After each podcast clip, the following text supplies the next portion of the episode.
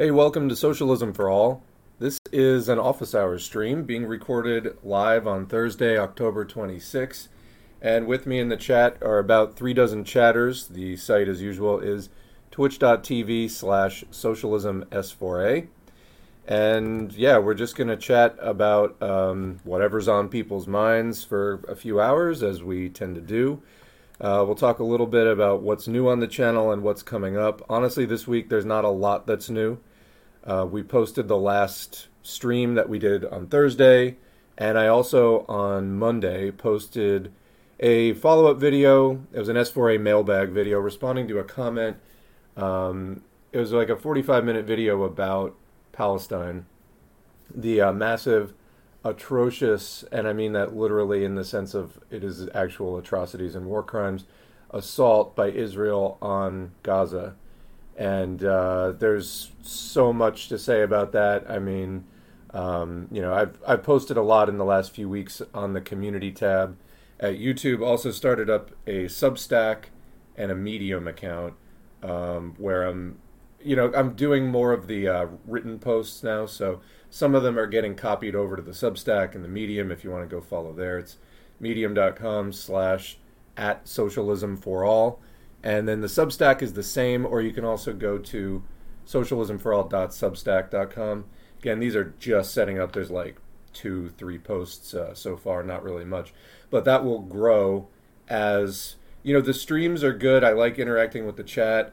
And sometimes I'll do presentations. We at least, I think, are going to stick to a weekly office hours because that's not too hard to do. Um, and I think for a lot of the current event stuff around that, um, which can be revisited in these office hour streams if people feel like bringing it up or if I have some additional thing I want to really um, accentuate and highlight, then that's fine. But I think that the community tab written stuff, and you know, unfortunately, Twitter and Bluesky, even Mastodon, which has a higher character limit, I think Mastodon's around 750 or something, versus like 250. Um, it's just you know you can't really do uh, a good written piece on a micro blog like that. But you can in the YouTube uh, community notes; they can be pretty long, um, and then also you know Substack and Medium are more like regular blogs. So that's a feature we haven't really been doing previously, but we're going to be doing more of the written stuff. That way, I don't have to jump on stream, you know, constantly where there's a lot more. Um, you know, I got to worry about like, is it a good time for me to stream, and and uh, can I do it uninterrupted, and responding to real time questions and all that. Sometimes I just want to write out a thing and get it out. So here we are, three and a half years into doing socialism for all, and still finding new ways to expand the channel. Um, so that said, uh, another recent expansion that we did is the Buy Me a Coffee account. You can see there at the top, buymeacoffee.com slash socialism for all, and that's in addition to the uh, Patreon account. So let's thank the patrons right now. This is people uh, both supporting on patreon.com slash socialism for all or buymeacoffee.com as well. And uh, this is also higher resolution than it's been in the past. I don't know why it took me that long to do that, but uh, it's up there now. Uh, names in blue have been supporting for three years, names in green, two years, names in yellow for over one year and uh, a lot of long-term support. There's a good community around this channel. I recognize the people. You know, I chat with a lot of you either in the comments or on Bluesky or we message or something, and um, I appreciate all the contributions. Whether you're somebody that sends in stories and other kind of theoretical ideas to discuss, or whether you're just a financial supporter, it's key either way in uh, giving me more time to spend on this channel. You know, getting that financial support coming in. Uh, I don't have to go seek out you know money to pay my bills, uh, or I don't have to spend quite as much time spending uh, you know uh, chasing down the money elsewhere. If you just send it in, then I can spend more time doing S4A. So much thanks to the patrons and the uh, what were we calling the uh, coffeteers? That, that's what it was. Okay, that makes sense.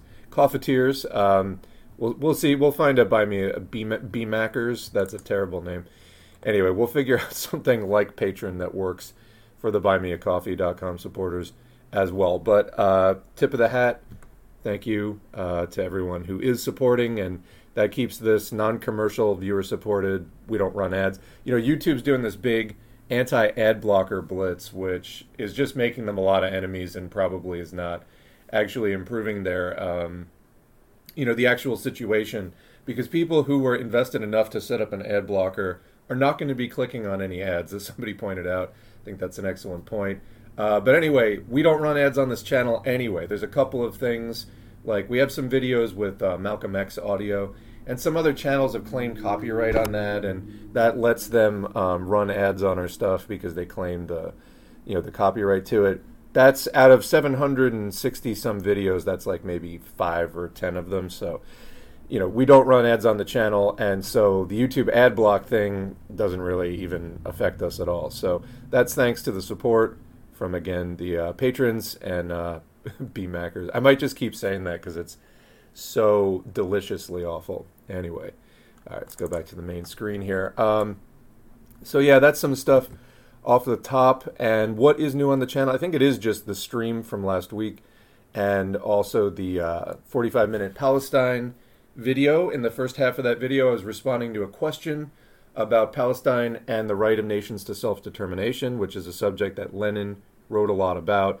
And basically, right of nations to self determination is considered one of the bourgeois democratic rights that um, you know it's important under capitalism to maximize those rights to the fullest extent possible. It aids in the class struggle and so on. And fighting for those rights can sharpen class consciousness and so on. Ultimately, it will take a uh, the ending of capitalism entirely, a social revolution, to um, usher in even complete the revolution and and uh, go on into a stage of higher uh, economic rights and, and other rights. But um, as far as the right of nations to self determination, this would manifest uh, most clearly, perhaps, in the right of a nation to secede from another nation. And somebody was asking, you know, is Palestine um, a question of that? And it, it isn't. It's a national liberation struggle. So rather than seceding from anything, uh, Palestine is trying to actually get established as a nation. So that territory was under the control of Turkey for quite a while prior to World War One. After Turkey didn't do so well in World War One, the British took it over, British Empire, and so basically it became a British colonial property. And uh, the League of Nations, which was the predecessor to the United Nations, made it into uh, mandatory Palestine. So that's the area designated Palestine by mandate. And so this was administered as basically British colonial property, but not its own country with the right to self govern and, and so on. So this is, you know, typical of a lot of anti-colonial national liberation struggles that happened throughout the 20th century and some still ongoing today, such as Palestine. And um, of course, the reason Palestine is probably still going on is because such a vicious enemy was set up in the form of Israel to, uh, you know, suppress that entire area as an extension of European and American interests. Um, you know, there had been pretty bad persecution of Jews in Europe for hundreds of years, and then the Holocaust, in particular, mass murder, um, sy- systematic mass murder, genocide um, conducted by Nazi Germany.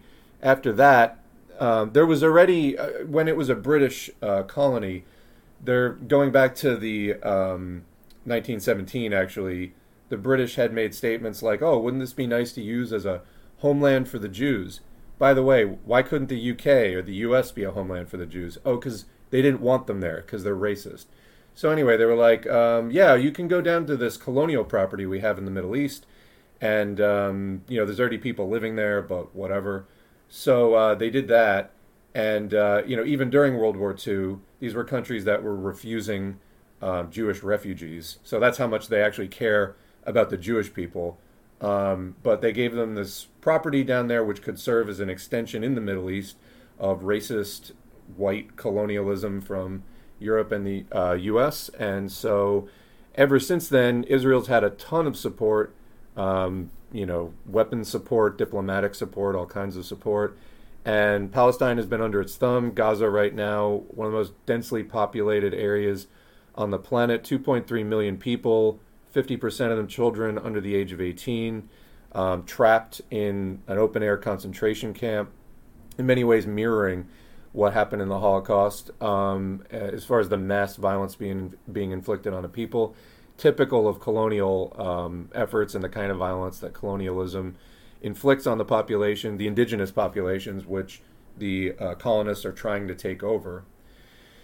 And um, the, so, right now, while Israel tries to do um, propaganda and just flat out lie to people about what Hamas is doing, um, they are keeping over 1 million children in a condition of, quote, total siege without food, water, electricity, internet. And they've even bombed the humanitarian trucks that Egypt was sending in. I mean, a number of countries sent humanitarian aid. Um, it's just that Egypt is where the border, border crossing is. And so Israel was bombing the humanitarian aid.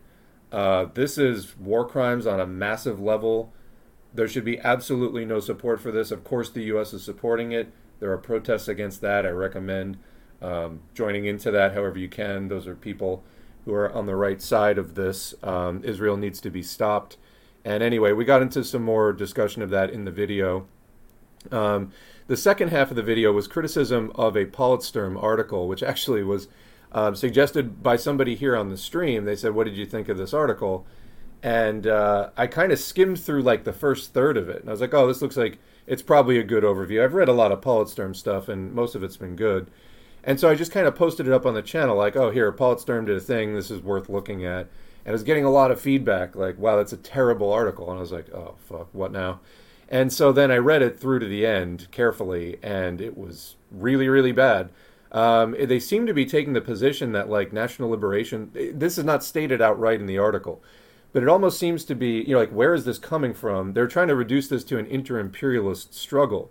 No, and, you know, as I said in that video, um, you know, we have a hard enough time uh, trying to present the Ukraine war, which is actually um, an inter-imperialist struggle. You know, after the destruction of the USSR, when uh, the various countries of the USSR became independent countries, well, okay, national liberation is already established. You know, Ukraine was liberated from the Russian Empire when the Russian Revolution happened, you know, a century ago.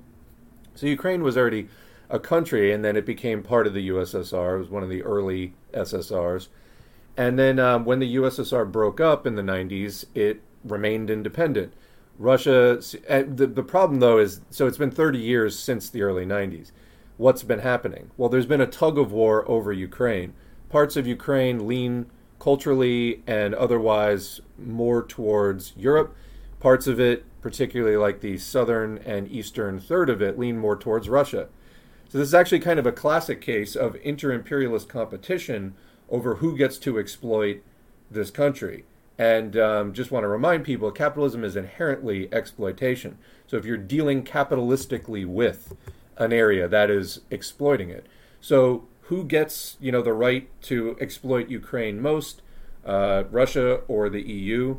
And so that's that's kind of like the the tug of war that's been going on for 30 years. You can see it reflected in Ukraine's politics.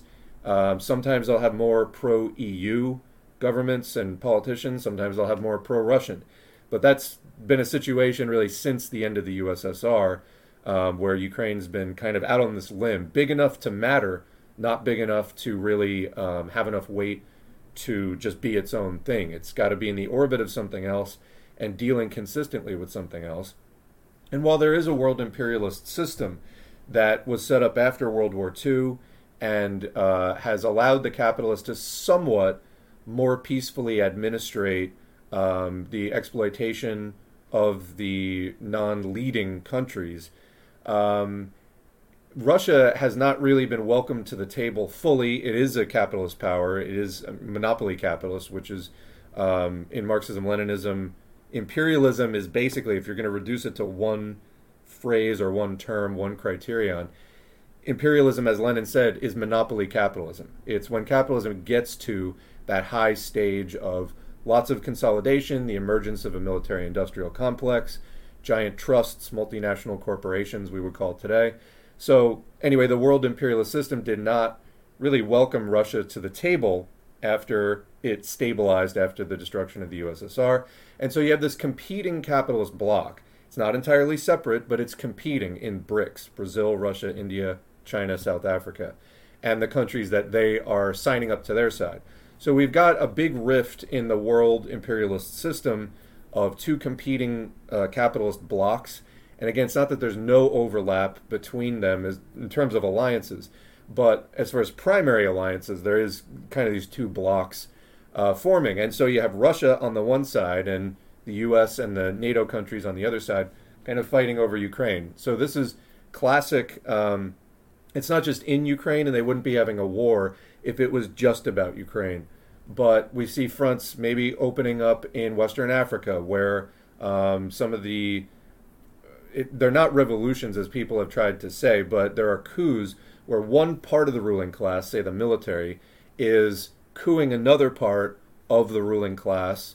Uh, so it's not a revolution. There's not a change in the ruling class, but they're getting out the pro-French, pro-U.S. Uh, elements of the ruling class in favor of pro-Russia, maybe pro-BRICS elements of the ruling class. That's not to say that that's not entirely rational. The U.S. and the IMF and World Bank and its associated economic institutions and diplomatic institutions have been very unfair. Uh, I mean, like grievously so. The U.S. Uh, in particular, after World War II, you know, set itself up to just be the primary beneficiary after World War II of the emerging global system and they don't know how to deal fairly. They don't know how to uh, compete. You know, that's not it's not a situation that they've had to be in. I mean, no capitalist wants to compete. They just want to take and take and take as much as they possibly can. The, U- the U.S. is not unique in that way. But now you have an emerging rival capitalist bloc, particularly centered around China. China is the biggest economy in BRICS, and that's arguably what the BRICS countries have most in common is that China is their primary trade partner. So China just has to be slightly less awful capitalistically than the US. All capitalism is exploitation. But if you can just give a slightly more competitive deal than the US and be like, we are 50% less likely to overthrow your government if you don't make the payments that you owe us, then hey, that looks more appealing than the US. It's still capitalism, but um, that's how you get a rift within the world imperialist system, is the US is not really wanting to adapt to that. Um, the U.S. has built up an enormous amount of enmity over you know the past decades for the way that it does very blatantly throw its weight around, kind of acting uh, seemingly like it's never going to get a comeuppance. Now there is a rival capitalist bloc which threatens to put it in its place, and so rifts emerging. But yeah, so anyway, Ukraine kind of a classic uh, front in an inter-imperialist conflict over who gets to win that tug of war. And uh, Palestine, though, way predates this. It's a national liberation struggle, arguably left over from 20th century colonialism that never got resolved. Um, trying to reduce Palestine to some quote, you know, puppet of Russia or puppet of China. There was, uh, you know, that was ex- stated explicitly actually that it was an inter-imperialist conflict in that Politsturm article, and uh, that's just flatly incorrect. And I don't know where you would even get a take like that. But as I was kind of uh, you know, a long-winded explanation, but coming back around to um, it seemed to be implying that national liberation struggles in the current age aren't possible because you know they'll end up breathing the same air at some point as an imperialist power. Yes, Palestine gets some material aid from other countries, economies which at least are larger than it is, whether they're major imperialist powers or not, is you know not. Uh, that's not always the case as far as the ones that seem to support them the most seriously.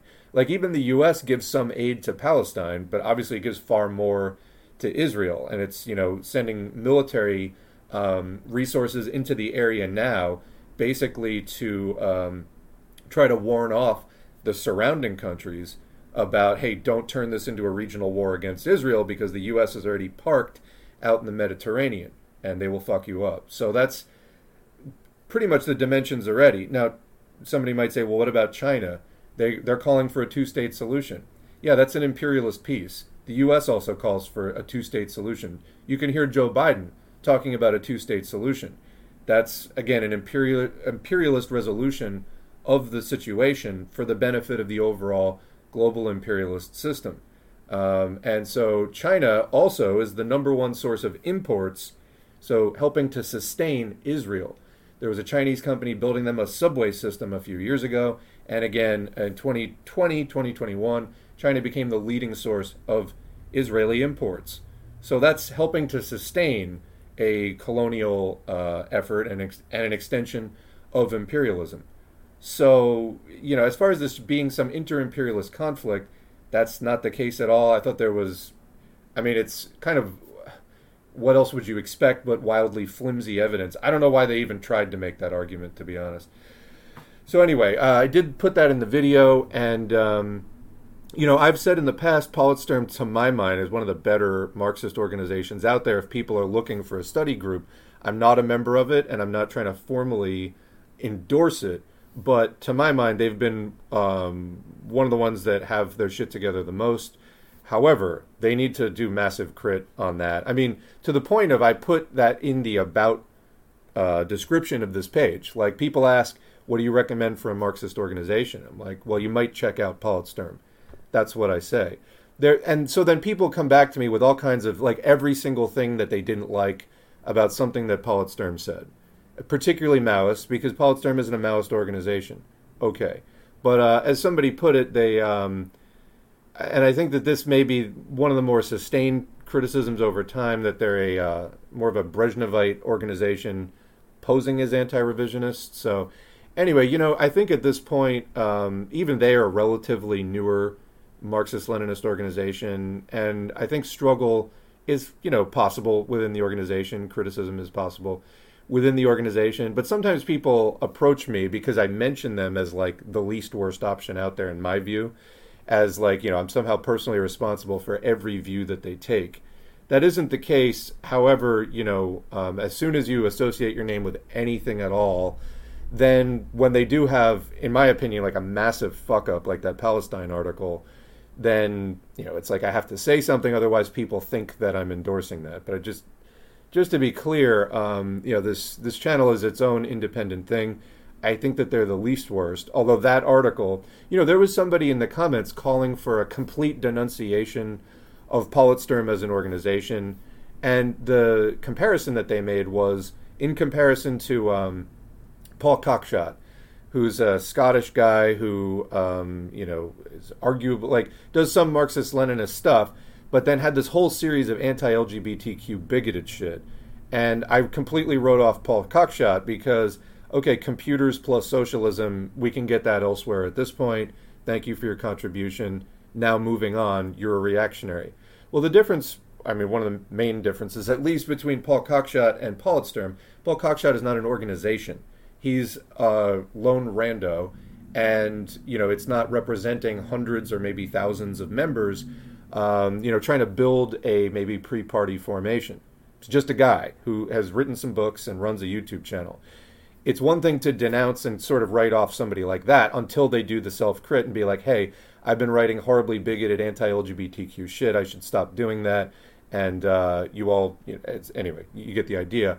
Um, Politsturm as an organization, I'm sure most of the members don't even agree with that article um, because it's, I think, um, obviously anti-Marxist Leninist. Lenin wrote a lot about the national and colonial struggles. Stalin continued with that. This was like a well-developed theoretical topic under even early 20th century Marxism Leninism. So uh, it's not like there's not a lot to draw from in that regard. And and I, I just this was like a I, you know they they shot at the target and didn't even hit the target, not even the edge. I don't I don't know where that came from, but uh, yeah, Politsturm, unlike Paul Cockshott, is an organization with many members, and no, you shouldn't write it off based on one thing. People need to, I think, get out of that mindset where an organization makes one error and then you cancel them.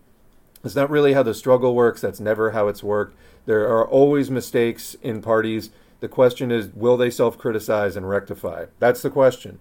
So, you know, if you just start canceling um, organizations full of thousands of people based on one mistake, that's, I mean, you're going to end up with nothing. It takes a lot to build an organization. And I've been involved in organizations where people tried to do that, like, very liberal canceling game over one thing.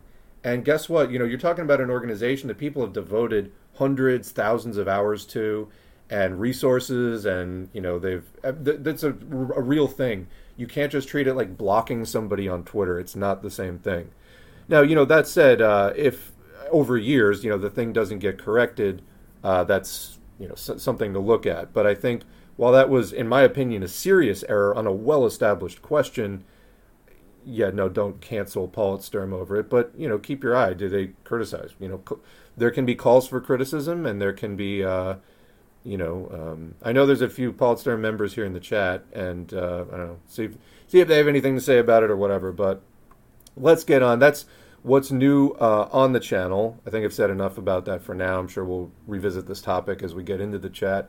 Um, beyond that, what's coming up on the channel? So I posted a while ago. If you scroll down on the community tab, there is a uh, thing where there's like a smiley face wearing a mask with a heart.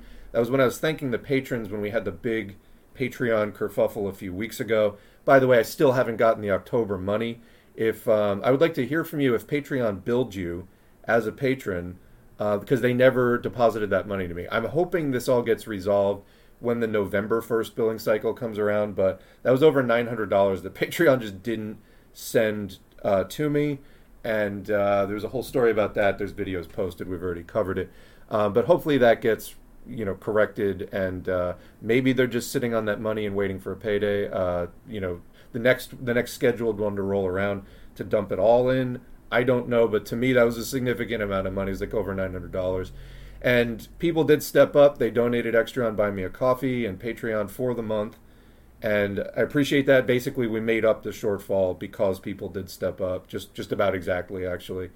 Um, but keeping an eye on what happens next week um, with the uh, the Patreon thing. Anyway, there was a post that I was making thanking people for stepping up with that, and I posted some upcoming readings and so we've done two of those readings now off of that list. The Is China an Imperialist Country?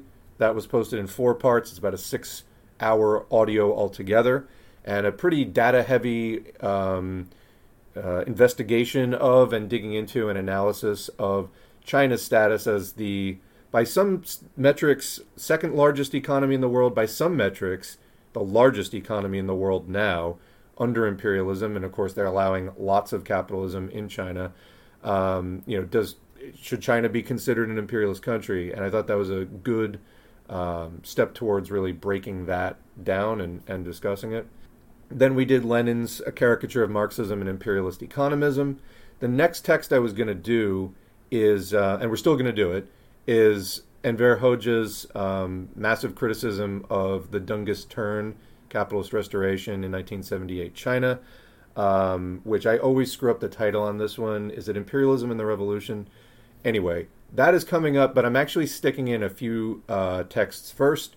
So, A Caricature of Marxism and Imperialist Economism by Lenin suggested one other text, which is Socialism and War, written by Lenin and Zinoviev. And uh, there were two other real short texts associated with that. So, those will be most likely posted next. There's also, um, Flashy pointed out, a uh, Hoxha has a whole collection on Palestine.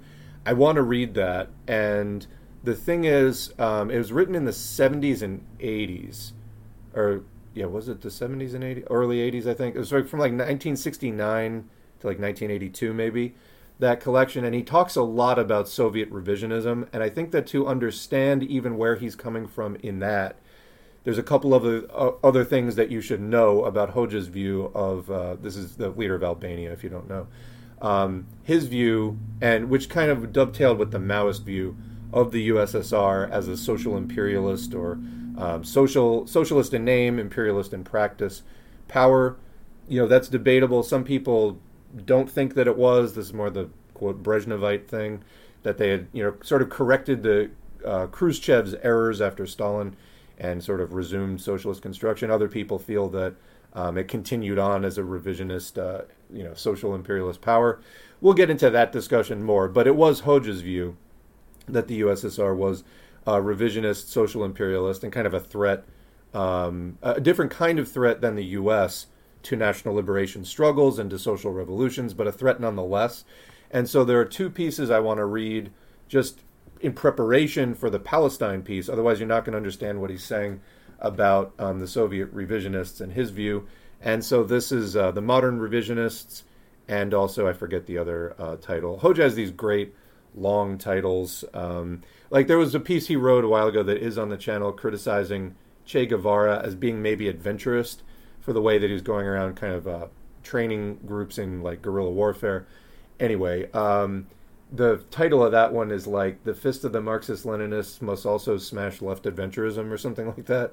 Just great titles, great titles. And uh, so anyway, these there will be two maybe hour long Hoxha texts, and then the Palestine collection. Then we'll resume with the thing. So that's kind of uh, what's coming up on the channel. We're going to stick to that list and get to capital and anti-Dühring part two, imperialism, the highest stage of capitalism, but you know, sometimes you read a text and it directly suggests follow-up texts, or um, and then sometimes to a follow-up text, there's like maybe a um, something you need to read as a prefatory, preparatory work, and uh, we have actually one of each in this case. So anyway, socialism and war, and then also the three Hoxha things. Then we'll get into the uh, continue on the um, sort of China critical to represent that perspective. You know, people. Asked, somebody was uh, had a comment about the Lenin thing, a caricature of Marxism and imperialist economism. They said, "Is this part of your anti-China push?" Well, so the anti-China push is not an anti-China push. It is a Marxist-Leninist push. You know, uh, China was not a socialist power at that point that Lenin was writing in 1916 um, a caricature of Marxism and imperialist economism. He was just writing against revisionism. So you know, if that type of revisionism um, comes up later on, you know, six decades later in China, then it's applicable. But the push is always for Marxism Leninism. It's not anti China. I just want people to understand that, uh, you know, this YouTube channel, helmed by me, is not exactly the first person that's come about saying, hey, maybe not all is um, fully, you know, above board as far as like China's socialist construction in the last few decades. Um, but unfortunately, a lot of what you do find that presents itself as, quote, Marxist Leninist at this point is extremely pro China. And um, we'd like to present some other pretty well established alternative historical views on that. And you know, some people call it ultra left. I don't I don't think Lenin was ultra left. So anyway, yeah, just the anti-China push. It's now it's a pro-Marxism-Leninism push, but uh, let's just get it straight. All right, getting into the chat now.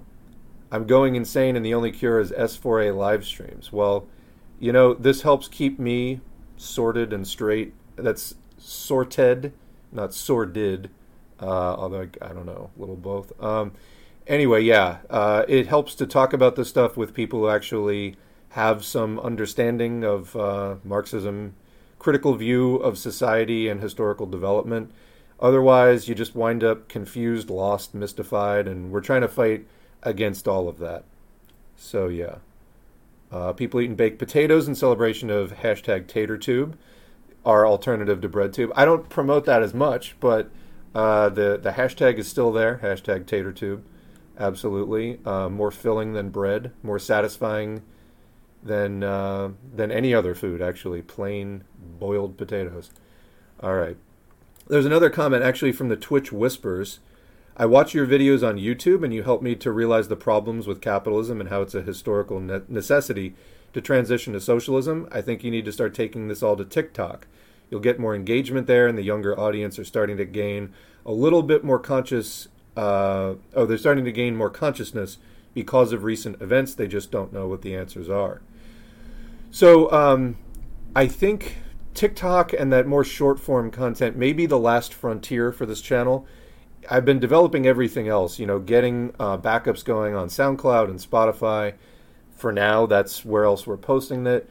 Um, we're also doing the written stuff. Like I said, that's new this month. So we're just getting the Substack going. I think you can actually also post videos directly on Substack. Patreon is now also um, really kind of promoting. It seems like Patreon wants to be more of a standalone platform. That was like both. We had a hiccup with. Um, there was like a legitimacy check being done on the S4A account at the same time this month as they were doing a huge new platform remodel rollout.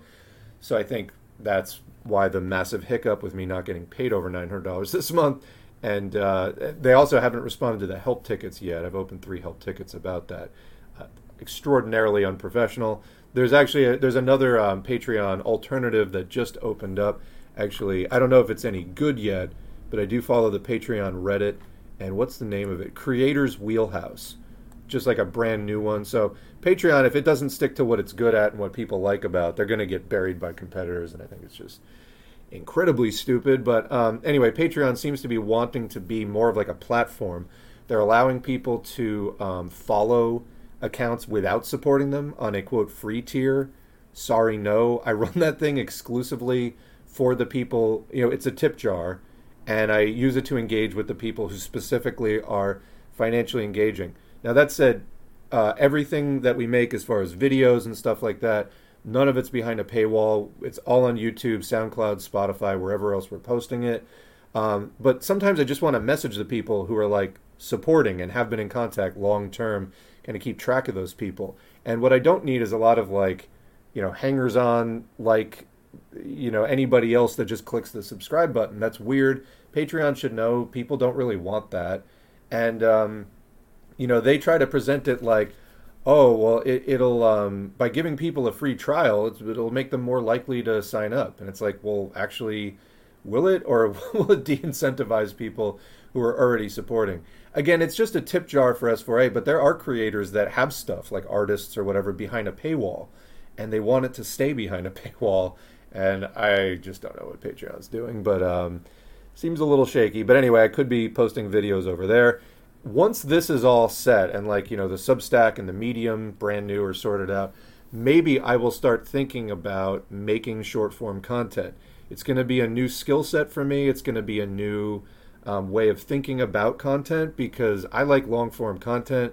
A lot of this content you know a lot of the listeners of this are people who listen at work and maybe especially people who are like delivery drivers. Um, and you know they just got many many hours where they're looking to listen to something good or they're you know working in a warehouse and they're got their headphones on and um, they just want to listen to hours of content. I'm also you know i like conversing and i like talking and so we, we do the uh, we do the long form content it would be a stretch for me to start doing short form content at all because i just don't really think that way but who knows after everything's all set maybe i will start i already have a tiktok account set up there's a few people following it um, but I haven't uploaded anything. And uh, I don't know. I'll, I'll, think about it. You know, maybe I can start actually looking. Some of those, um, who was it? Paul Lafargue had some like under five minute audiobooks. Maybe I can just start posting those up. And then, you know, but ultimately, like that Palestine video, for example, that was like a 45 minute video. And by the end of that, I felt like I had emptied my head out. You know, I had cleared my thoughts. Everything was on the board and it was stuff for people to listen to and chew on. And I think thoughtfully consider as I've discussed before, one of the shortcomings of TikTok to me is it's enough time to raise questions but not thoughtfully process them. And so that might be good for clicks and addicting people to your content. That's not what we're trying to do here. The whole point of this channel is education and uh, you know trying to get people into a position where they're capable of in the real world um, applying this knowledge and the lessons of the almost two centuries of the international communist movement to real world political problems in the here and now. That's the whole point, solving political problems. And, you know, not just getting people addicted onto uh, three minute videos. So I don't know. I'll have to give this some thought, but you have this from me as of today. You have my pledge that I will start thinking about what can I do in addition to the long form content, which is never going away. That's just my style that's you know what I think about. That's um, what I'm here to do. But how can I add on short form content in a way that feels like is also my style and that doesn't, you know, because if I start doing stuff that um, do, isn't really in the flow of what is sincere and genuine, then it creates a lot of tension that winds up sapping my energy, and then I wind up not being able to do the audiobooks or whatever. And so it's got to be uh, coming from a real place in me where you know and what's the time limit on tiktok? I know for a while it was like two and a half minutes.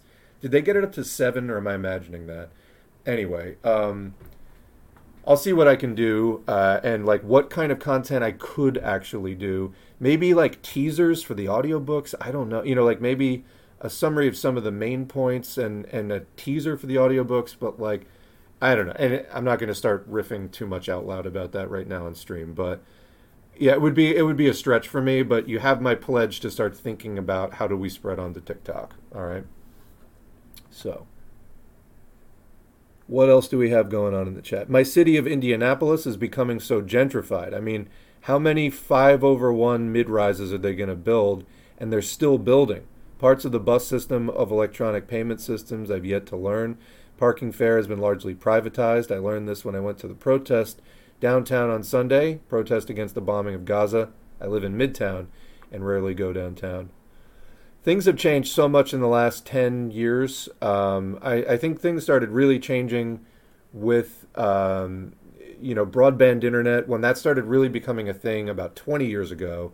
And then in the last, you know, 10 years, there's been just huge rollout, not just of the surveillance state and, you know, cameras all over the place, but also um, they're using the internet to just you know there's so many smart devices and this and that to just really squeeze things we're living through a very painful time right now. Eventually you know more people will catch on and protest and figure out the most effective ways to organize and fight back and we will eventually win. But you know while we are waiting for the masses to really come around it's, it's going to be a difficult time. But um, you know getting prepped for that and helping to spread class consciousness and helping to save people the mistake of um, you know working with stuff that has been proven through history not to work. That's what can make all this go faster and a little less painful. But yeah. Clara Zetkin is good, underappreciated author. Yeah, she was you know a major ally of Lenin and Luxemburg in the Second International, the fight against revisionism then.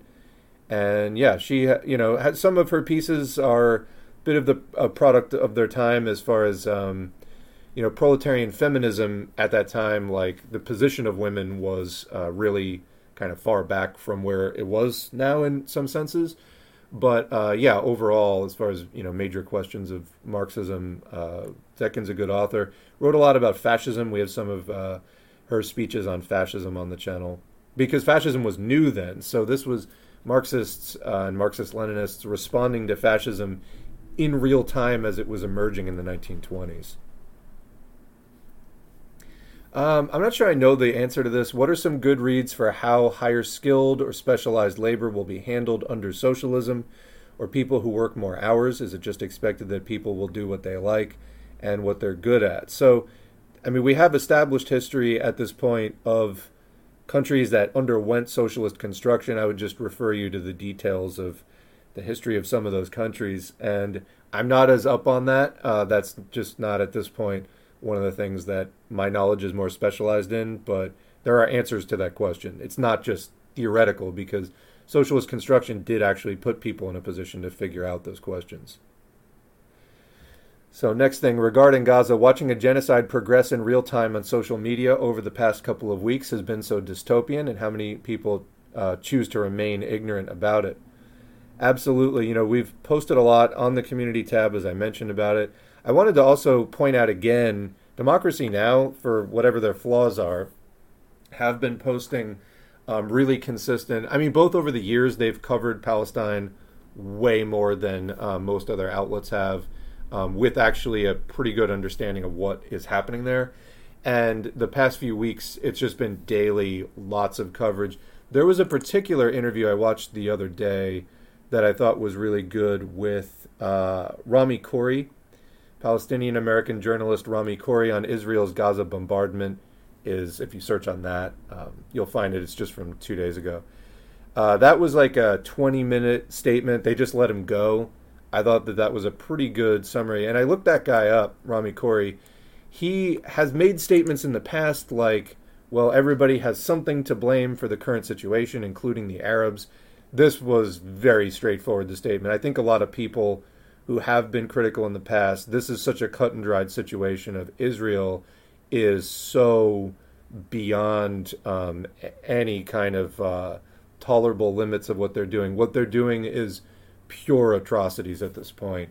Um, mass uh, dislocation of over a million people in northern Gaza. They were telling people to leave and started bombing northern Gaza, but then people had nowhere to go. Where are they going to go? Southern Gaza because Israel's not letting them out, and then the connection with Egypt is being bombed. They're not letting humanitarian aid in, so this it's like fish in a barrel.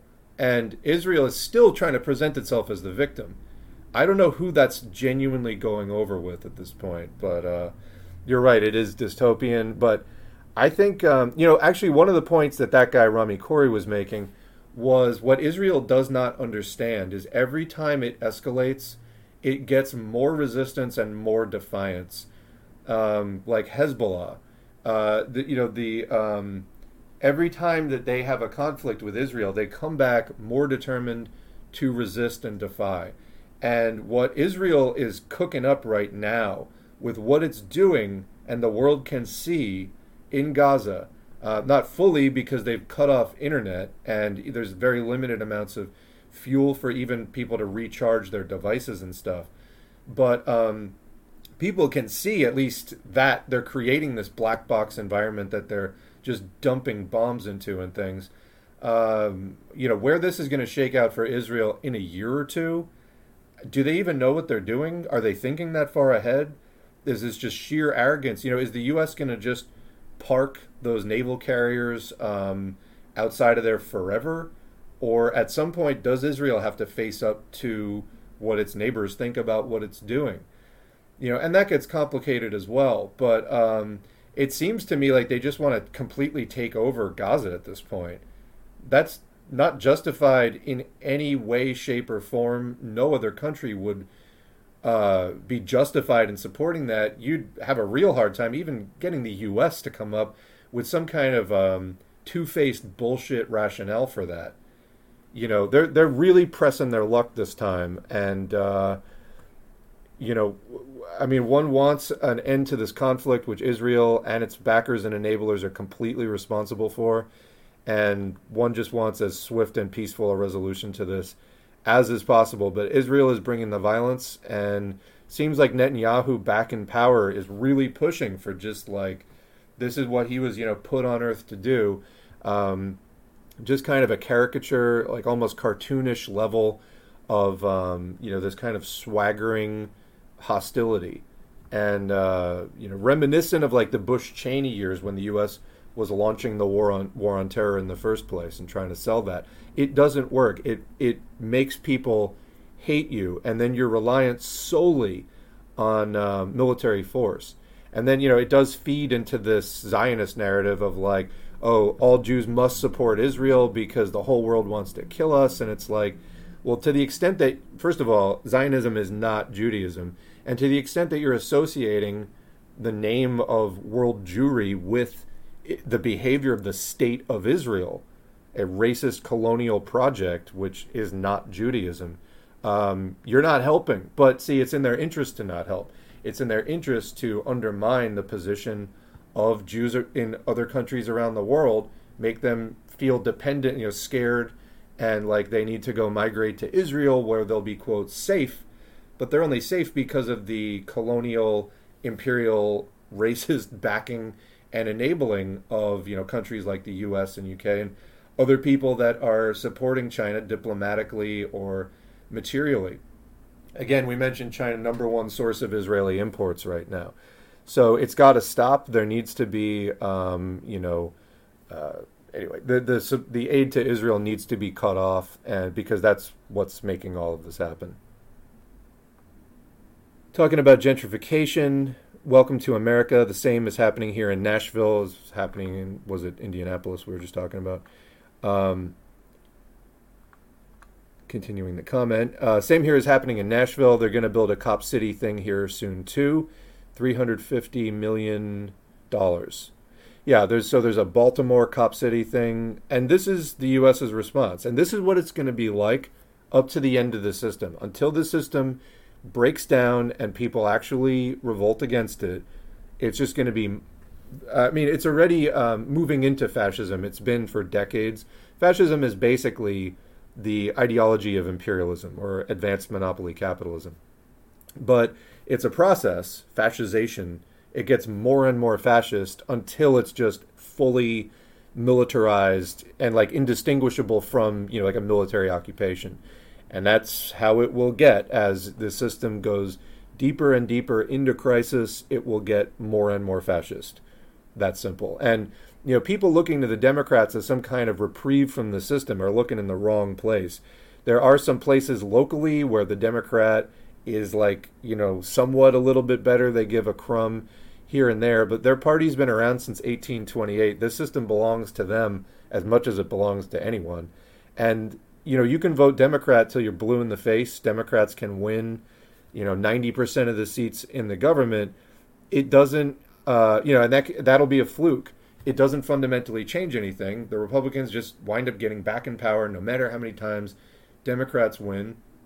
Democrats um, would have to do something distinctly different, such as align with the left in a meaningful way, uh, like you know, not just using Bernie Sanders as a hood ornament, but actually adopting. You know, we're going to do Medicare for all. We're going to do this and that.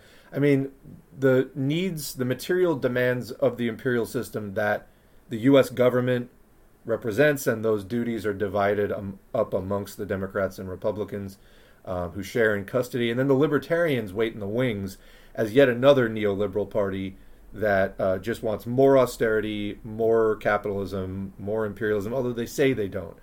But that's just utopian nonsense because the material needs of the system that libertarians advocate for is exactly the same as what the Democrats and Republicans do. So it's just sort of utopian anarchist nonsense that you can have advanced monopoly capitalism without imperial wars or without a police state domestically. That's just a bunch of nonsense. So you've got the Democrats and Republicans sharing the duties of managing, expanding, and administrating the imperialist U.S. system. Um, and then the Libertarians, the third largest party in the U.S., they have you know a little bit of a foothold here or there in a state government, and then some Republicans kind of at least nominally identify with the Libertarian Party as like more extreme neoliberals, basically. Because what do they want to do? They want to uh, deregulate private industry. They want to privatize all the public stuff that they can, which then again the deregulation. It's like so they want to um, privatize, deregulate, and then whatever they can't flat out privatize, they want to at least defund and undercut the public programs. Well, congrats, you just described neoliberalism, and that's what we already have from the other two parties. The only difference of the Libertarian Party is just some utopian window dressing um, about, you know, not having a police state. This system to run on private property at this point needs a police state because what the system is doing is unpopular. And to defend those unpopular interests that go against the interests of the most of the population in the country, you know, you need massive amounts of force. There's no other way to do it. Um, you know, so there's no substantial change with libertarians, but that's the way it is. You know, Democrats would have to really break off, do the popular reforms of the type that Bernie Sanders was, uh, you know, advocating. And then, of course, he rolled over um, completely, very thoroughly, uh, as soon as push came to shove. Very unfortunate because uh, I think that was the best opportunity in more than half a century, probably, to start up a left party and funnel people over into something else out of the Democratic Party. Instead, Sanders chose to do the exact opposite, funnel people into the Democratic Party. And so, you know, we get no change because the Democrats are fully wedded to this system. You look at who funds them. And yeah, there's a couple of differences. You can go on a site like opensecrets.org. We've done this in previous streams. Um, look at who funds the top Democrats and who funds the top Republicans basically the same. There's a couple of differences, like Democrats get donations from unions, teachers, and public sector employees, and then Republicans get some more donations from like the building trades and railroads and stuff. But as far as the nuts and bolts, property developers, real estate interests, banks, the medical industrial complex, like the top 10 donors are almost identical to both parties when you get to the top levels. So it's just Anyway, um, the left has to break off from the Democratic Party. We've also got to do things like build up the labor movement.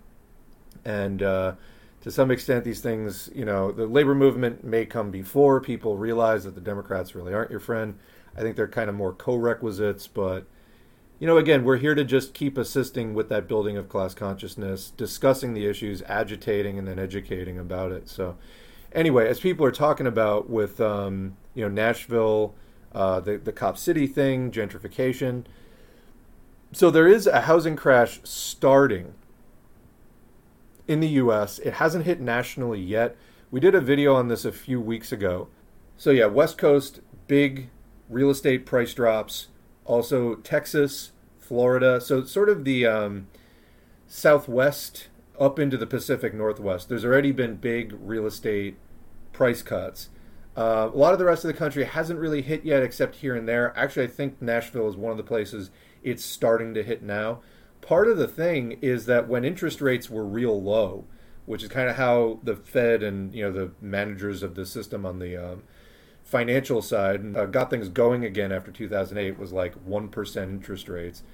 Well, now the interest rates are going up, which is making uh, you know it's not as easy to just get a mortgage and buy up a bunch of properties for speculation and investment. Um, the other thing is that the treasury bond yields are going up, so that's more attractive to people like, oh, you're going to pay us a higher percentage to invest in the U.S. debt. Okay, well, now they're starting to dump the properties that they had bought over the last 10 years and put it into treasuries instead. And also, they can't take out new mortgages as easily because the average um, residential mortgage, I think, right now is 8% and rising. And so, commercial also high. So, it's more expensive to get debt to buy up real estate. So, that the new purchases are stopping from investors and corporations and they're going to start dumping those to put the cash into other things also unemployment is starting to go up it hasn't like spiked yet but as that happens there's also going to be forced selling so there's been incredibly low inventory of houses out there uh, but that's not going to stay the case all through 2024 we're going to have like a pre-2008 situation of probably uh, housing prices crashing, and uh, which is great for people who have been waiting all this time to move somewhere. Rents right now are at a um, all-time national high, according to Rent.com, of over two thousand dollars a month. It's an all-time high. If you're struggling because of rent, that's not in your head. That's an actual material structural condition. It's not your fault. It's structural. So, um, you know, that's hovering at its height right now. However, again, in some regions, the prices are starting to come down, and you will see that spread across the whole country, and it will deepen and deepen.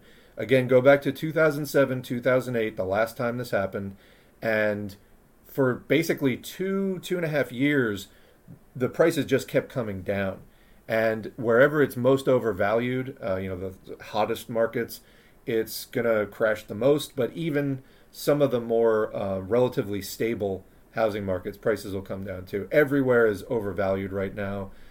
In some places, like dramatically overvalued. So that's happening, although we haven't really seen the relief quite yet. But, uh, you know, uh, for people who've been waiting to buy a house, the prices probably are going to come down soon again as these institutional buyers dump it back onto the market so that they can go put their money in something else and you know this was just um, this is going to keep happening. It's a real indignity to all the people living and working in this country to not have like a stable housing situation. Housing should be guaranteed, and uh, it's anything but. It's treated like a commodity that is uh, huge speculation is allowed. We need to end all of that. You're not going to end that with either the Democrats or the Republicans. Are you kidding me? They're controlled and owned by the people. You know, I think it was real estate interests and developers were like the number four donor to both parties. So you're not going to be ending that anytime soon. Um, that said, you know, there are places where uh, people do fight back for, you know, rent control or something like that. You see that in some cities around the country. And, you know, that struggle is possible in the um, short term. Again, there's going to be the cyclical boom and bust crash in the housing market so hopefully, you know, people can um, get into that while it's less appealing to the big sharks in the tank here with us. But you know, ultimately, we're going to have to get those sharks out of the tank. Uh, we don't, you know, we're never going to be able to have dignified lives and proper economic rights with them there. So.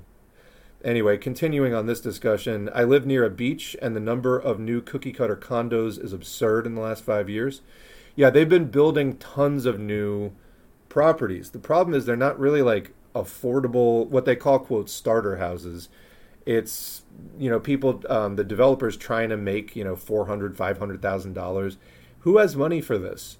You know, but this is the same exact shit they did in 2006, 2007, right before it all became it, it all came tumbling down. that was another thing that fueled the subprime mortgage crisis was all these developers built these expensive houses. It was like the only thing you could buy if you wanted something new and then a lot of the older stuff people were sitting in. It was just it was occupied. It wasn't for sale. So you wanted to buy something, what's on the market? These new relatively expensive houses that a lot of people couldn't afford. Well, before the Dodd Frank regulations, which didn't go nearly far enough and, and weren't in the right directions either, because what they did with Dodd Frank was they're like, okay, the problem is banks are writing bad mortgages to people who uh, they're giving mortgages basically to people they know cannot repay these mortgages comfortably. There's a huge risk of people defaulting on the mortgage. So Dodd Frank comes in and they're just like, okay, well, we'll tighten the restrictions on banks. Not like, okay, we'll make it easier for people to get housing. We'll just make it, you know, their only concern is just like regulating the bank behavior not really caring whether people end up with houses or not. So people still need houses. It is one of the basic needs, shelter. And so, uh, anyway, yeah, going back to 06, 07, and 05 even, you had lots of uh, kind of pricey stuff being built, and people couldn't afford it, but they would go to the bank, and the banks are, of course, aware of these situations because they make money writing mortgages to people. And they're like, well, we have to write mortgages to these people, even if they can't afford them. So they did, because there wasn't a law against it. So they wrote a lot of mortgages, and then eventually all of this blew up when there was an economic downturn and lots and lots of defaults, and it just fucked everything up because you had layer upon layer upon layer of people betting on these mortgage related financial instruments. You can go watch something like The Big Short or like, like that to uh, get more of the details. It's kind of crazy when you unwind what was actually happening. And right up to the end, the big institutional players were all saying it's fine, it's fine, it's fine.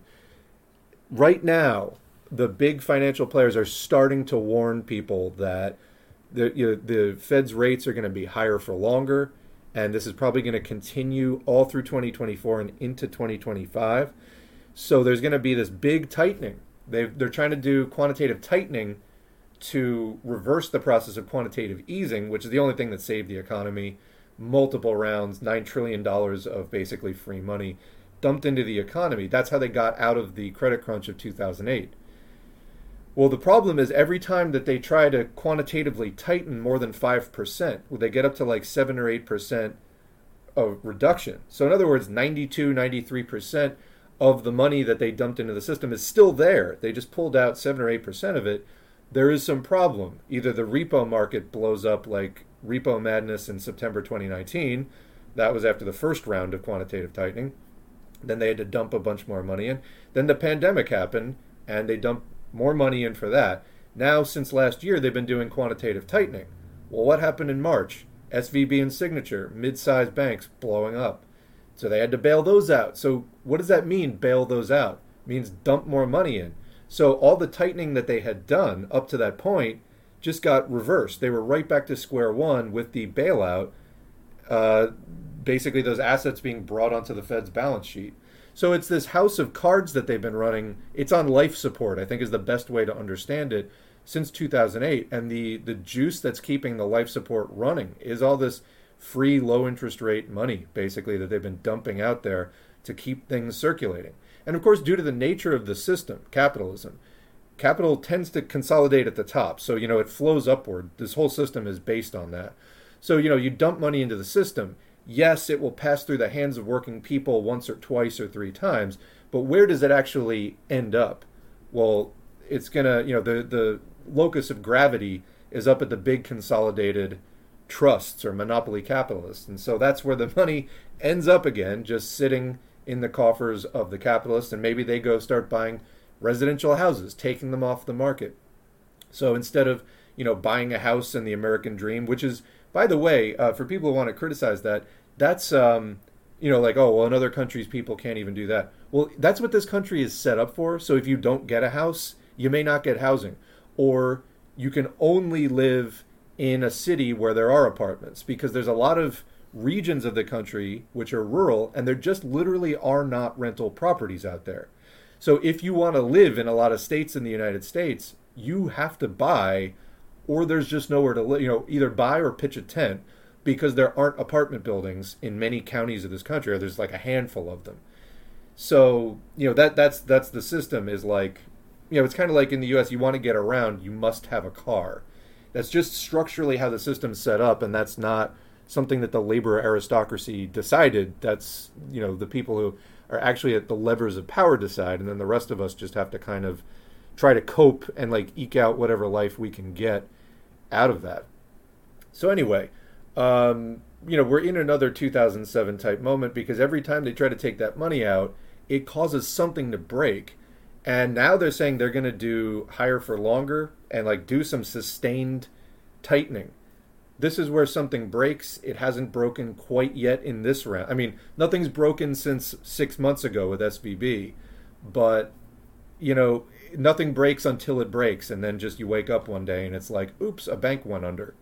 You know, and a lot of times they will right up to the last minutes try to keep investor confidence high. You know, lie to you basically, just put out misleading statements that are overly positive. Well, um, you know, that's just not the way. Anyone who knows the system and is familiar with it knows it crashes, and you know it's on life support now.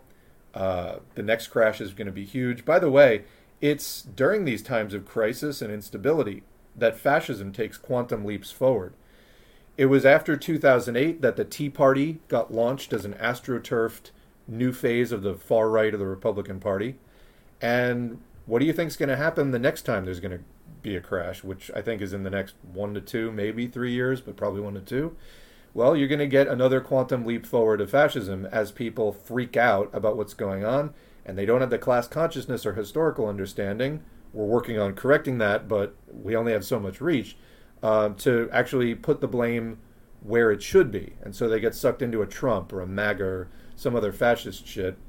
And then, uh, you know, you get people trying to revert back to a Biden as the, or an Obama as the default. Like, oh, good old American democracy, you know, bring, bring back Bill Clinton, everything will be fine.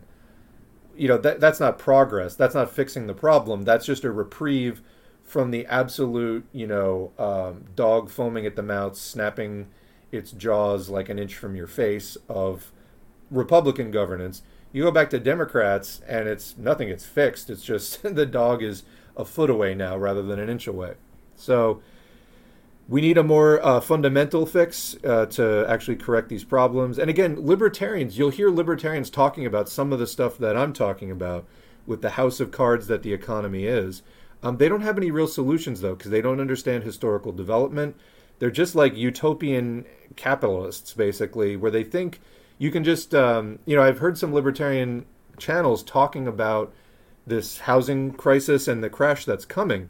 They can put their finger on that because they blame everything on the Federal Reserve. Like, oh, if we just didn't have the Federal Reserve trying to manage the money, then capitalist um, boom and bust would just work itself out, and you wouldn't have money managers trying to, you know, screw with interest rates and things like that. You know what that actually means? Um, it means an incredibly unstable system. So without the Federal Reserve, like that's the only thing, that's how capitalism stabilized itself enough to even survive this long, is by trying to do some of that planning and management. Even with the best kind of capitalist planning and management, you can only get so far with it, and it's still highly unstable.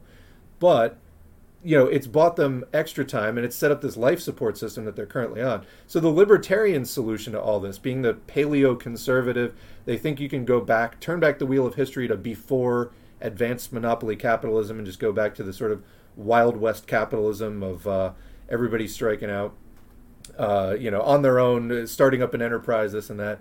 That's we're just not in that phase of historical development anymore. And if you just like got rid of the Fed you'd have a wildly unstable system. You'd be throwing people out of work constantly. Um, it would be even like if you think the current situation is nightmarish, and it is, what it would be like without even the relative stability of the imperialists trying to manage it the way that they are, that would be another level, you know. So um, the libertarians think you can fix the system by undercutting the things that are keeping it even as stable as it is which is another reason we call them lolbertarians because you want to laugh out loud at their ignorance. You know, they can point out the problems with the system. Their solutions are like totally ahistorical and unscientific. Again, it's utopian nonsense like all kinds of anarchism. anyway, uh, you know, petty bourgeois consciousness. They're just more the same same lack of sort of uh, petty bourgeois. Um, the petty bourgeoisie just never has answers. They're not one of the deciding classes in history. They're neither great in numbers nor in wealth. They're just a sort of appendage of the bourgeoisie that think sometimes that they're independent. And you know, it's like libertarians. They just don't really grasp uh, the the the actual historic, social historical dimensions of the moment that they're in. It'd be nice if more of them got this. Unfortunately, uh, a lot of these people are just missing something in their psychology, uh, maybe empathy, whatever. Uh, like they, they think that the solution is just having this Mad Max, like, you know, unrestrained, unregulated capitalism. That actually would be worse than the current situation, not better. It would be different, I'll give you that, but it would not be better. Anyway, uh, including for them. Like, they, they think they're going to end up rich somehow and, like, oh, I'm this master investment strategist. I'm going to like end up on top, big libertarian me and my Bitcoin. No, you're the odds are that, you know, 99% of you would just get wiped out like as is the case uh, with capitalism over time. Anyway, I'd like a class analysis, another comment says, um, of the current smart. I don't know, was that, I don't know what you mean, of the current smart. Advanced capitalism complicating life for the working class. Uh, maybe you can restate. Oh, smart city. Uh, I mean, I don't know that this is substantially any different than than what we have now. You know, I don't think it takes too much imagination. It's just like okay, more technology. Well, we've been dealing with that for. I mean, I mentioned that um, that's been increasing for the last twenty years as broadband internet has spread. This is just sort of you know maybe a somewhat of a quantum leap forward like a significant step forward in that process all at once, but you know, that it would be substantially that different than things are now, or like the the, the, the general trend that things have been, uh, the direction things have been going in.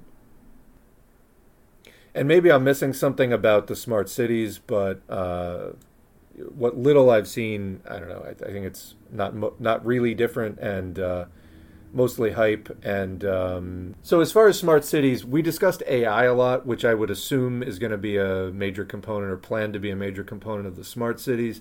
What we were discussing with AI was, and, and the existential threat of AI. I get it uh, that people say the AI technology is not there currently. Yes, we acknowledge that, I think, in the first breath of the live streams that we did talking about AI a lot. Uh, I think it is still correct to acknowledge an existential threat from AI maybe 20, 30 years down the line as the technology significantly improves. Yes, no one thinks ChatGPT is um, you know directly going to become Terminator. It's not though, as I said many times during those streams, it's not the current dumbed down consumer grade stuff that you have to worry about now. It's that Chat ChatGPT or GPT four was a leap ahead from GPT three um, gaining abilities that GPT just wasn't on the radar for GPT 3. By the time you get to GPT 6 or 7, what abilities is it going to have? And that's where it starts getting concerning, at least from a theoretical, you know, more sci fi point. And, you know, covering that stuff for me at that time earlier this year, it was a bit of a nice reprieve. I was sort of reaching the end of my rope with. You know, we've been doing what we've been doing here at the channel for about three years. It was nice to talk about something else for a while. But um, yeah, I mean, AI, I'm sure, would be part of that. The other thing you have to understand about AI is the tech companies. So the big seven, what is it? Alphabet, Amazon, Nvidia, and and so on. Um, that particularly are involved with uh, the AI development. A lot of the capitalist class currently relying and banking on AI, sort of saving the stock market and things like that. But yeah, they're hoping that AI is going to like basically rescue capitalism. Whether the GPT 4 and its applications at this point are sufficient to do that or not remains an open question. I'd say it's leaning in the no direction. That it's not enough of a step forward to really save capitalism. I think that that's the hope. And there's a lot of sort of short term rallying in the tech sector that um, we did some analysis or covered some analysis by somebody else that if you take out the big seven tech companies, especially that are involved with AI. The rest of the stock market has actually been declining for some time. So again, there's a lot of investment going on and um, people hopeful. You know, I think it's not entirely unfounded that an AI boost could, at least in the short term, you know, help out that capitalist life support. Eventually, it's going to crash again, but um, that's what they're kind of banking on right now. And uh, you know, th- that's something to keep in mind with the smart city push. It's like how much can we make profits through these companies, and maybe the smart city is partly uh, trying to find outlets for those, you know, for well, avenues for those profits to come in through. You know, like we have all this technology, we have to dump it somewhere. And, uh, you know, rather than doing socialist construction, this is the best that the capitalist system can come up with. And other similar, you know, half harebrained schemes uh, will be the kind of thing it comes up with till the end of its lifespan. Again, you can uh, gain class consciousness, study Marxism Leninism, help um, shorten its lifespan, but this is what it's going to be like to the end of the system. And reminder, it does not end on its own. No matter how weak it gets, it has to be ended. Is it just me, or is democracy now significantly better now than in like 2019, 2020? Well, Trump's out of office, so they can be a little more critical of the Democrats, I think they think. I mean, of course, they could be critical of them the whole time, but I don't watch them that much for me to really track it. I mean, they've always been pretty good on um, Israel Palestine from what I've seen. Again, much more so than any other, you know, comparable like fairly mainstream outlet. Um, I don't, I, but I haven't been watching enough to really compare now versus a few years ago. Although, if there is an improvement, I think it's probably because they bought into a lot of liberal bullshit about like Trump hysteria. Not that Trump was good or Trump wasn't bad. Trump definitely was bad, but uh, you know the the extent to which it was reduced to a Trump problem. I think they were buying into that kind of uh, you know cable news hysteria a little too much, because again, a lot of their audience goes for it because the U.S. left has not really taken that difficult, emotionally painful step of separating out from the Democratic Party Although I think more and more people have been. So, you know, we liberate everything, including um, outlets like Democracy Now, from that sort of tailing the Democratic Party. The more we are clear about our stance that we want nothing to do with the Democratic Party, they're also part of our overall enemy. They help maintain the system as much as the Republicans do. And they combat the left, you know, as well. PSL and Answer, Act Now to Stop War and, and Racism Indiana, organized the protest on Sunday against the bombing of Gaza. Yeah, I mean, this is really a no brainer. Like I said, you know, Answer's on the right side, Democracy Now is on the right side. I think it was literally Politsturm was like the only one that had this kind of weird take. Again, Palestine, very long standing established question that uh, there should not be a lot of, you know, efforts to reinvent the wheel there there's already a correct analysis, and I think you know there's a lot of rallies and um, even Chris Hedges. I think was you know from the statement I saw, Chris Hedges engages in a lot of movement for a People's Party kind of bullshit left right unity populism stuff that we wholeheartedly reject. From what I saw, he was completely, you know, the statements I saw he made on Palestine and Israel were completely correct. And so, you know, I mean, if Chris Hedges can get it right, I think anybody can. On the broader left, you know. Biden saying Palestinians are lying about the death toll is infuriating. Biden is foul. That was the next comment. Biden to me gives big George W. Bush type vibes. This is a very grim time. Biden's uh, um, not as flagrantly offensive as Trump, but I mean, substantially, there's been more continuity than change. According to an Israeli newspaper, Israelis want to displace every single Ga- Palestinian from Gaza. That seems to be the end game for me. Again, there were interviews on Democracy Now! even talking about that. Um, they're using genocidal language and basically saying to everyone in northern Gaza, half the population. There's also, you know, the largest hospital in Gaza is in northern Gaza. They're they want everybody to get out, and I don't see for what other purpose other than like just taking it over. So yeah. Going back to the gentrification thing, Indianapolis is so overwhelmed by gentrification, they are definitely overdeveloping. It's crazy navigating the city. The real estate bubble, when it pops, it will be a loud sound. Yeah, because remember, it's not even just the real estate. Like a lot of um, medium-sized banks, they're in commercial real estate. When that goes, that's going to be you'll see a lot of medium-sized banks collapsing um, and be beyond the point of saving, like SVB and Signature. And mortgage-backed securities, remember, like they don't, they never stopped um, selling mortgages and bundling mortgages and betting on the behavior of these things. So yeah, when that comes down, it will be allowed Senate. You know, developing wouldn't be so bad if it was done with people in mind. You know, I mean, what what other purpose to civilization is there if not to actually provide for people's needs? You know, we have all this technology, we have um, all these resources at our disposal, and they're just going to into the pockets of like one percent of the population mainly.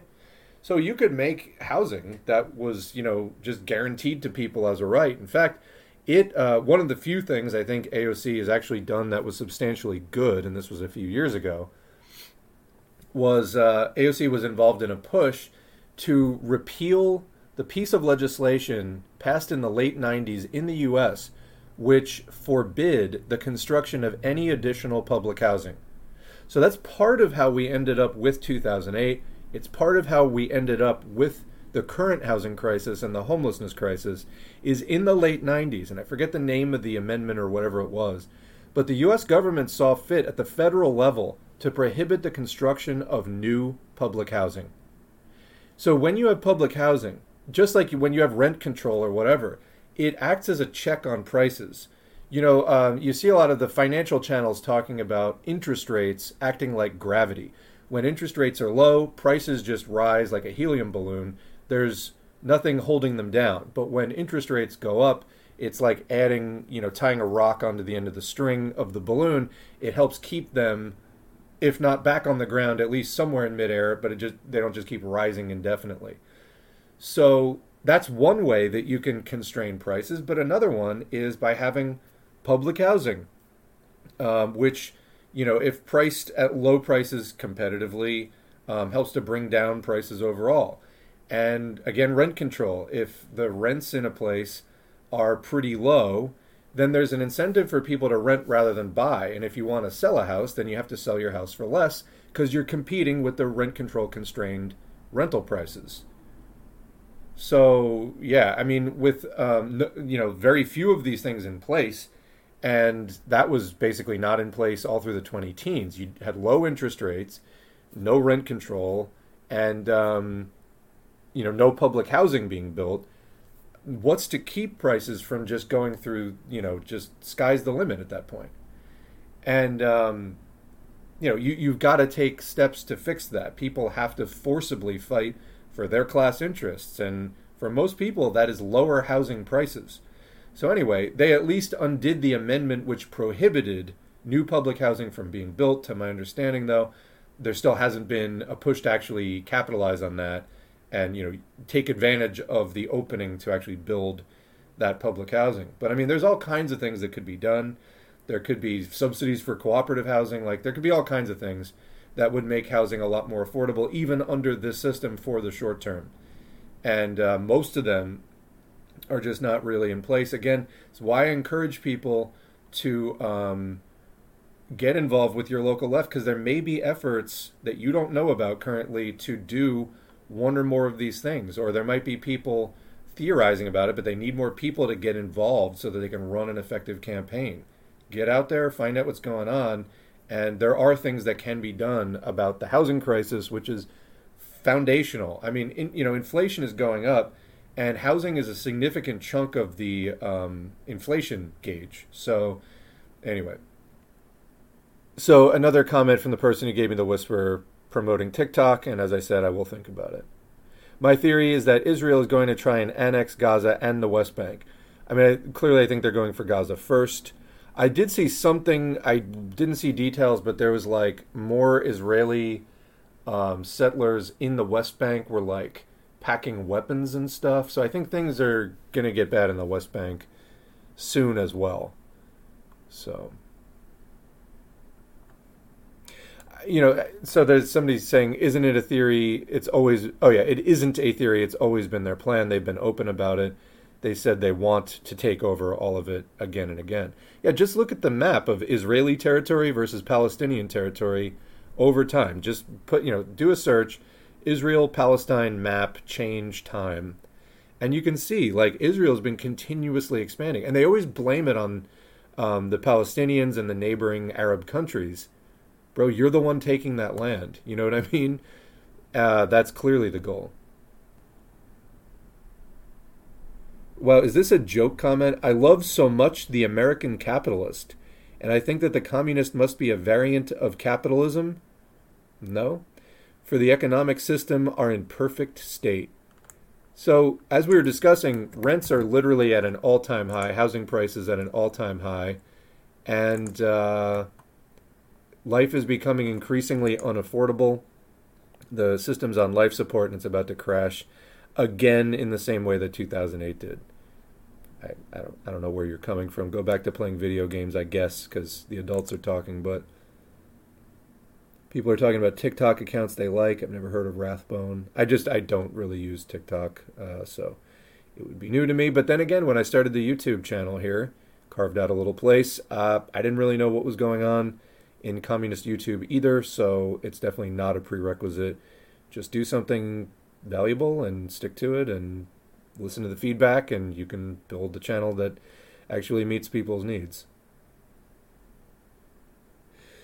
Yeah, so talking about, uh, so here's the comment. I don't see how the Israel Palestine situation gets solved peacefully if either side asks for the others to be completely removed okay, what claim does Israel have to that land in the first place? That's the question you need to answer.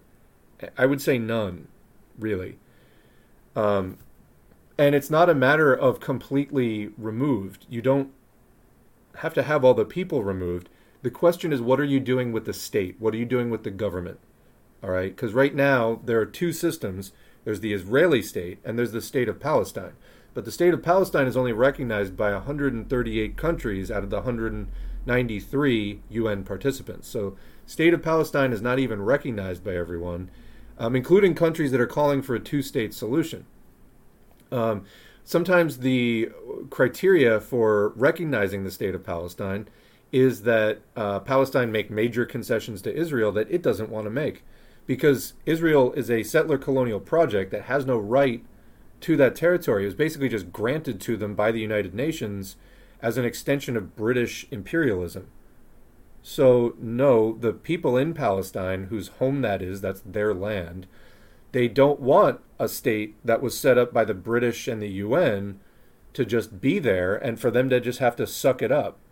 Do you understand that? That's what we mean by this is an anti colonial struggle. They have no right to have that colony there. And there were Jewish people living in that area. You know, that geographical region, if you're into religion, which as Marxist Leninists, you know, we're not, but I mean, if you're into religion at all, that uh, you know, basically uh, before comic books there was uh, the Bible, but that region is geographically significant to a number of religions, and so there were Jewish people who would either go there as pilgrims or as just um, you know peaceful uh, settlers, not in the sense of taking it over, but they would just go there and live as sort of religious pilgrims, and and they wanted to just be in what they considered um, this like holy place. Okay, so that's one thing, and it was run pretty peacefully for a long time. Then after 1917. Balfour Declaration by the British government starts inviting more and more Jews to go there, start buying up more and more land. Then you get a material conflict, and it's basically a British, you know, colonial possession at that point. And um, there starts being more and more conflict. Also, then you start getting these militant Zionist organizations that are committing terrorism against the Palestinians. Again, all under the purview of the British, who actually had the government at that point. So, since the British pulled out and the UN has proposed the two states for two peoples thing, the Palestinians are like, no, this is our land. We get to make the state. And they don't want to. I mean, this did not start out, at least. Like, I don't know what Hamas is saying currently. This did not start out as that they wanted to drive all the Jews out. It's just that there wasn't. They didn't want to recognize the right of colonial European backed racist forces to just set up a government there and have them say, Yes, sir, thank you very much, sir. You know, they, they didn't want to do that. So you could have one state, which it looks like right now the plan is for Israel to be the one state. Israel does not realistically, you know, for all the people calling for a two state solution, what are you doing to Israel to um, make that happen? I- Israel and its backers are the ones that are undermining an actual two state solution at every point. Israel is an expansionist, aggressively expansionist power, and they've proven they won't coexist peacefully. They take over more and more land, and that's what's actually happened. As you would expect from a colonial project like this, that is trying to settle in and, and take over that region. So, um, you know, and then all the neighboring Arab countries, what do you think their relationship with Israel is going to be like? Israel's going to start shit with them too. So, you know, they don't want to see Israel complete its territorial annexation because they know that they're next. What, the, you know, how much aggression has there been from between, you know, the U.S.'s Iraq wars and support from NATO countries like the UK? For those, what do you think the rest of these countries are looking at the situation thinking as far as their sovereignty goes? So, I mean, that's just kind of common sense. And it's, you, you ask people, you insult people's intelligence to look at it you know, from some special set of circumstances just because it's the Middle East. So what? Do like normal rights of national interest not apply suddenly because it's the quote Holy Land? That's ridiculous. So you could have a one state solution that is equal.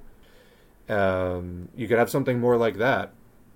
It doesn't mean that um, Israelis uh, or, you know, that, that Jewish people have to leave, but again, the longer this conflict goes and the more escalated it gets, the more propagandized the Israeli population gets. They're going to fight to the death. You hear these people, you, you think they're they're taught to think God, whatever that is, is on their side.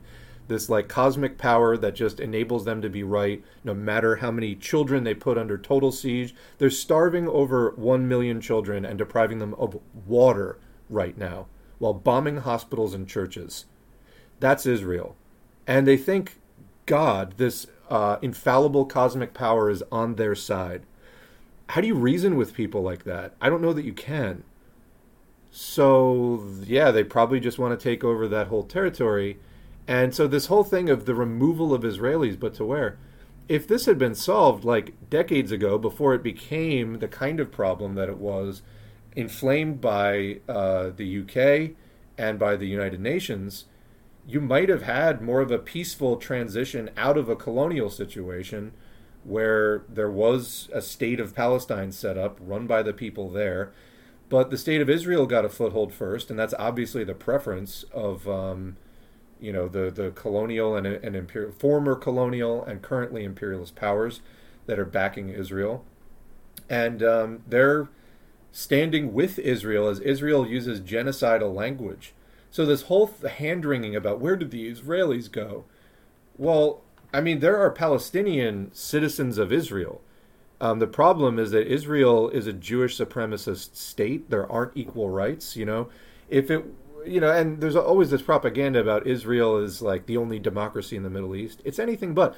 They've had the same fucking prime minister. I mean, with some breaks, but I mean, since the '90s, it's a joke. Also, as far as the democracy, um, what were those protests going on then for the judicial reform protests going on since January? This, by the way, is very conveniently um, having the uh, the actions of the Israeli government against Gaza are providing a nice distraction from those protests, which had been going on for over six months prior to this, like nine months basically. Um, it's a good way to break up the protests, is just scare people into we must all come together despite our differences, under a right wing monster like the Netanyahu and his government. So this whole shit, I mean, you're just you don't know what you're talking about if you're like, but where do the Israelis go? You don't know what you're talking about. Anyway, and as the comment says, there's nothing to quote solve the Israeli oh, there's nothing to solve, period. The Israeli state is illegitimate and committing a genocide. Yeah, period. That needs to stop now. And the problem is Israel's statements over time have just been laden with that intent, um, and and they're acting on it now. They're acting on it right before your eyes. Okay, so this fucking idiot in the comments, there is quote both. So there is a problem. Both populations want the same territory. Yeah, here's the deal. Which one's legitimate? Okay, which one's legitimate? People who actually had been living there uninterrupted for hundreds of years, or people who, in the last like 70 years, had the UN and Big Daddy British Empire come in and wave the uh, magic wand and create a state for them and then they started migrating there from all over the world. Which one's legitimate? So if you don't recognize the right of Palestinians to actually make decisions for what goes on in their own territory, then congrats, you're on the side of colonists, you're on the side of imperialism. That you're just sitting here overlooking a genocide and um, talking about, you know, trying to both sides this. Wrong. They do not both have legitimate claims to the territory. That's what you're missing. All right, been listening to your audiobooks on Spotify while working. It's been very educational. Good. One state majority rule in Palestine, multinational, ethnic, hopefully workers' democratic governance. You know, that was another thing we were talking about in the uh, mailbag video was, you know, you need national liberation if you ever want to have a social revolution because it's part of the bourgeois tasks to set up a bourgeois nation state.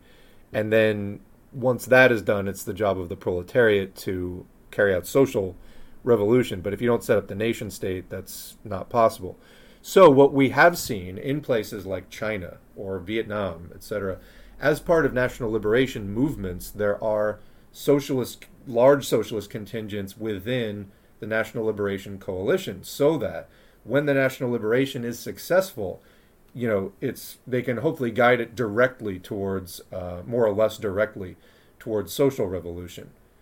Um, but yeah, trying to like somehow carve out Palestine out of, you know, the many examples of national liberation struggles of the 20th century is just wrong, is what it is. Another comment: the problem is that capital created a state to support their interests in the Middle East, Israel and then shipped in European and American settlers to occupy it, who, again, by the way, Jewish people they didn't want in Europe and the U.S. I mean, um, you know, Jewish people in the U.S. to some extent are able to better pass as sort of part of the white dominant culture now. But, um, you know, like some of the more, many of the more flagrant anti Jewish prejudices are no longer allowed, even among sort of the upper class. Like there would be, um, you know, country clubs that wouldn't allow Jews in and things like that, even up through like the 70s and and on.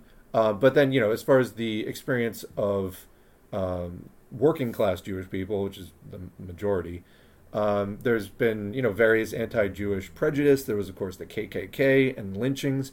So, I mean, there's a long history of very pronounced anti-Jewish prejudice and flat-out persecution in the U.S. and basically pogroms. I mean, you look at things like the KKK would do. Um, that has been suppressed to a certain extent, and there's been some more assimilation of uh, Jewish people into the U.S. at this point.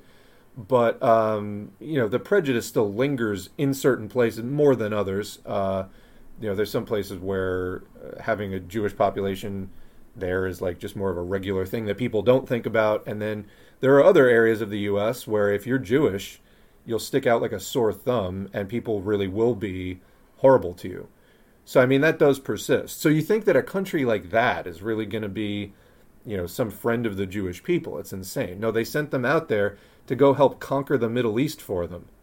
You know, so it's like win-win. No matter who wins, if the Israelis win, then great. There's an outpost of UK-US imperialism. If they lose, great, fewer Jewish people. That's how they think when, you know, you're a racist colonial imperial power. So, you know, just try being logically consistent and things start um, lining up pretty easily. All right. An immediate return of the land to the people that were living there is the bare minimum. Yeah, that would be the actual decol- decolonial thing. Uh, if they decide to then remove their oppressors, that is up to them, and that isn't our call. We support self determination for all people here. The reality is that's not what most decolonial efforts entail. um, there probably would be a place for um, non hostile, non belligerent Israelis. The problem, I think, now is of Israel's own doing, and I think that they deliberately made it this way. They've created an Israeli population that largely is so hateful towards Palestinians and Arabs generally that they would never be able to coexist. You'd have to like completely uh, re-educate these people in an anti-racist way to stop being Jewish supremacists, to stop being anti-Arab racist, and because they're so fucking racist that um, you know trying to integrate now, they just have to keep pushing forward with the violence because their population demands it at this point and how do you even make a lot of the Israelis integrate? They literally believe God wants them to like kill all the Palestinians. I'm very curious to see if Politsturm responds to my criticism or if they will be self critical. Self criticism is very important to understand how Marxist an organization is. Yeah, we're trying to do social science here. If you're wrong and other people are pointing it out, just like in chemistry, just like in biology, you have to relent, otherwise, it's not serious. I did reach out to them um, through social media messages before I published it. I said, "Hey, by the way, heads up, I'm going to be publishing a video that was critical of this article, and uh, just wanted to let you know that that is coming." Uh, it's not just me; it's like most of my audience was like, "What the hell is this article?" And uh, they said, "Okay, thanks for letting us know. By the way, if you had any questions, you could ask." And I said, "It's not really a, not really a matter of questions. Like I thought the article was very clear."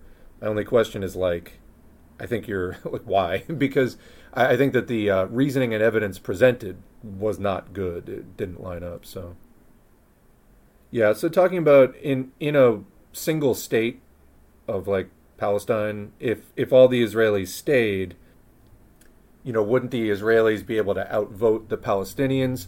Keep in mind, though, also there's a large diaspora. There's a lot of Palestinians who live outside of Palestine right now because of you know conditions, and they haven't been allowed to return. So keep in mind, like if it did open up as um, you know a locally run and managed um, territory, you know you would have a lot more people coming in that would not be Israeli. And again, the Israelis are a supremacist, extremely hateful population by and large. There are some more kind of socially liberal and tolerant Israelis, but like it's pretty fucking fascist, honestly. All right, I lost part of the chat there, but uh, moving down to the what part I do see. Libertarianism in practice resulted in slavery in the Congo and Somalia. Yeah, but see, libertarians can't think that far ahead. They're oblivious socially. Um, they don't think social science is a real thing, and they just want to think about short-term profits only. And uh, I think they, they, they lack the kind of critical thought required um, to think about something as complex as social structure, especially like historical development of society over time. You know what we call um, historical materialism, that is like the essence of Marxism. That's something that goes right over their heads. I've talked to very quote smart people, you know, in STEM and things like that. People I know that um, could not fight their way out of a wet paper bag when it comes to understanding society. They can tell you all about you know microbiology or whatever, but uh, just never took the time. I don't know if it's you know partly out of personal social shortcomings or some chip that they have on their shoulder against, you know, maybe they were um, didn't have a lot of friends in school or something. Like I don't know what you know. They sort of uh, are pissed off at society, but not understanding society isn't going to get you very far. You're going to remain uh, immature and really stunted and unscientific in your understanding of society and history. So what you're saying, goober duck, is not true None of the countries in the USSR wanted to be in the USSR. That's completely wrong. And uh, so you can look up on Sputnik. Let me look it up. There was a referendum near the end of the USSR of what people wanted to do. 76% did want to stay in the USSR. There were a few countries that did vote against it. This was like the late 80s, early 90s period where they were introducing uh, reforms. So this was, okay, 91. So it was March 17, 1991. And is this the link I'm thinking of? I'll put it in the chat. Yeah. The address is Sputnik, S P U I, sorry, S P U T N I K, Globe, G L O B E dot com. And then it's slash 2011 0313 slash 16295 yeah 16295 9645.html i'll just put a link. It'll be easier. So um, but this is the referendum on the preservation of the ussr and so it says the referendum on preserving the soviet union the only popular vote in the history of the 70 year uh, oh in the 70 year history of the ussr held on march 17 1991 most of the countries actually voted overwhelmingly to stay together. Guess what happened? The saboteurs just disregarded it. So that's wrong. Here, I'll, I'll reply specifically to the comment that I was talking about. After the fall of the USSR, child prostitution was rampant, but in a discussion with libertarians, they view that as a positive, so you can't bring it up as negative evidence. Yeah, I mean, um, I was watching some other thing the other day. I couldn't get it was like an 18 minute video. I couldn't get past 4 minutes of it talking about how the world is actually like more peaceful today than ever before. So the chart that they used of armed conflicts only went back to 1940. Okay, for one thing. But also a lot of the violence occurring in the world today is not in traditional battlefield form.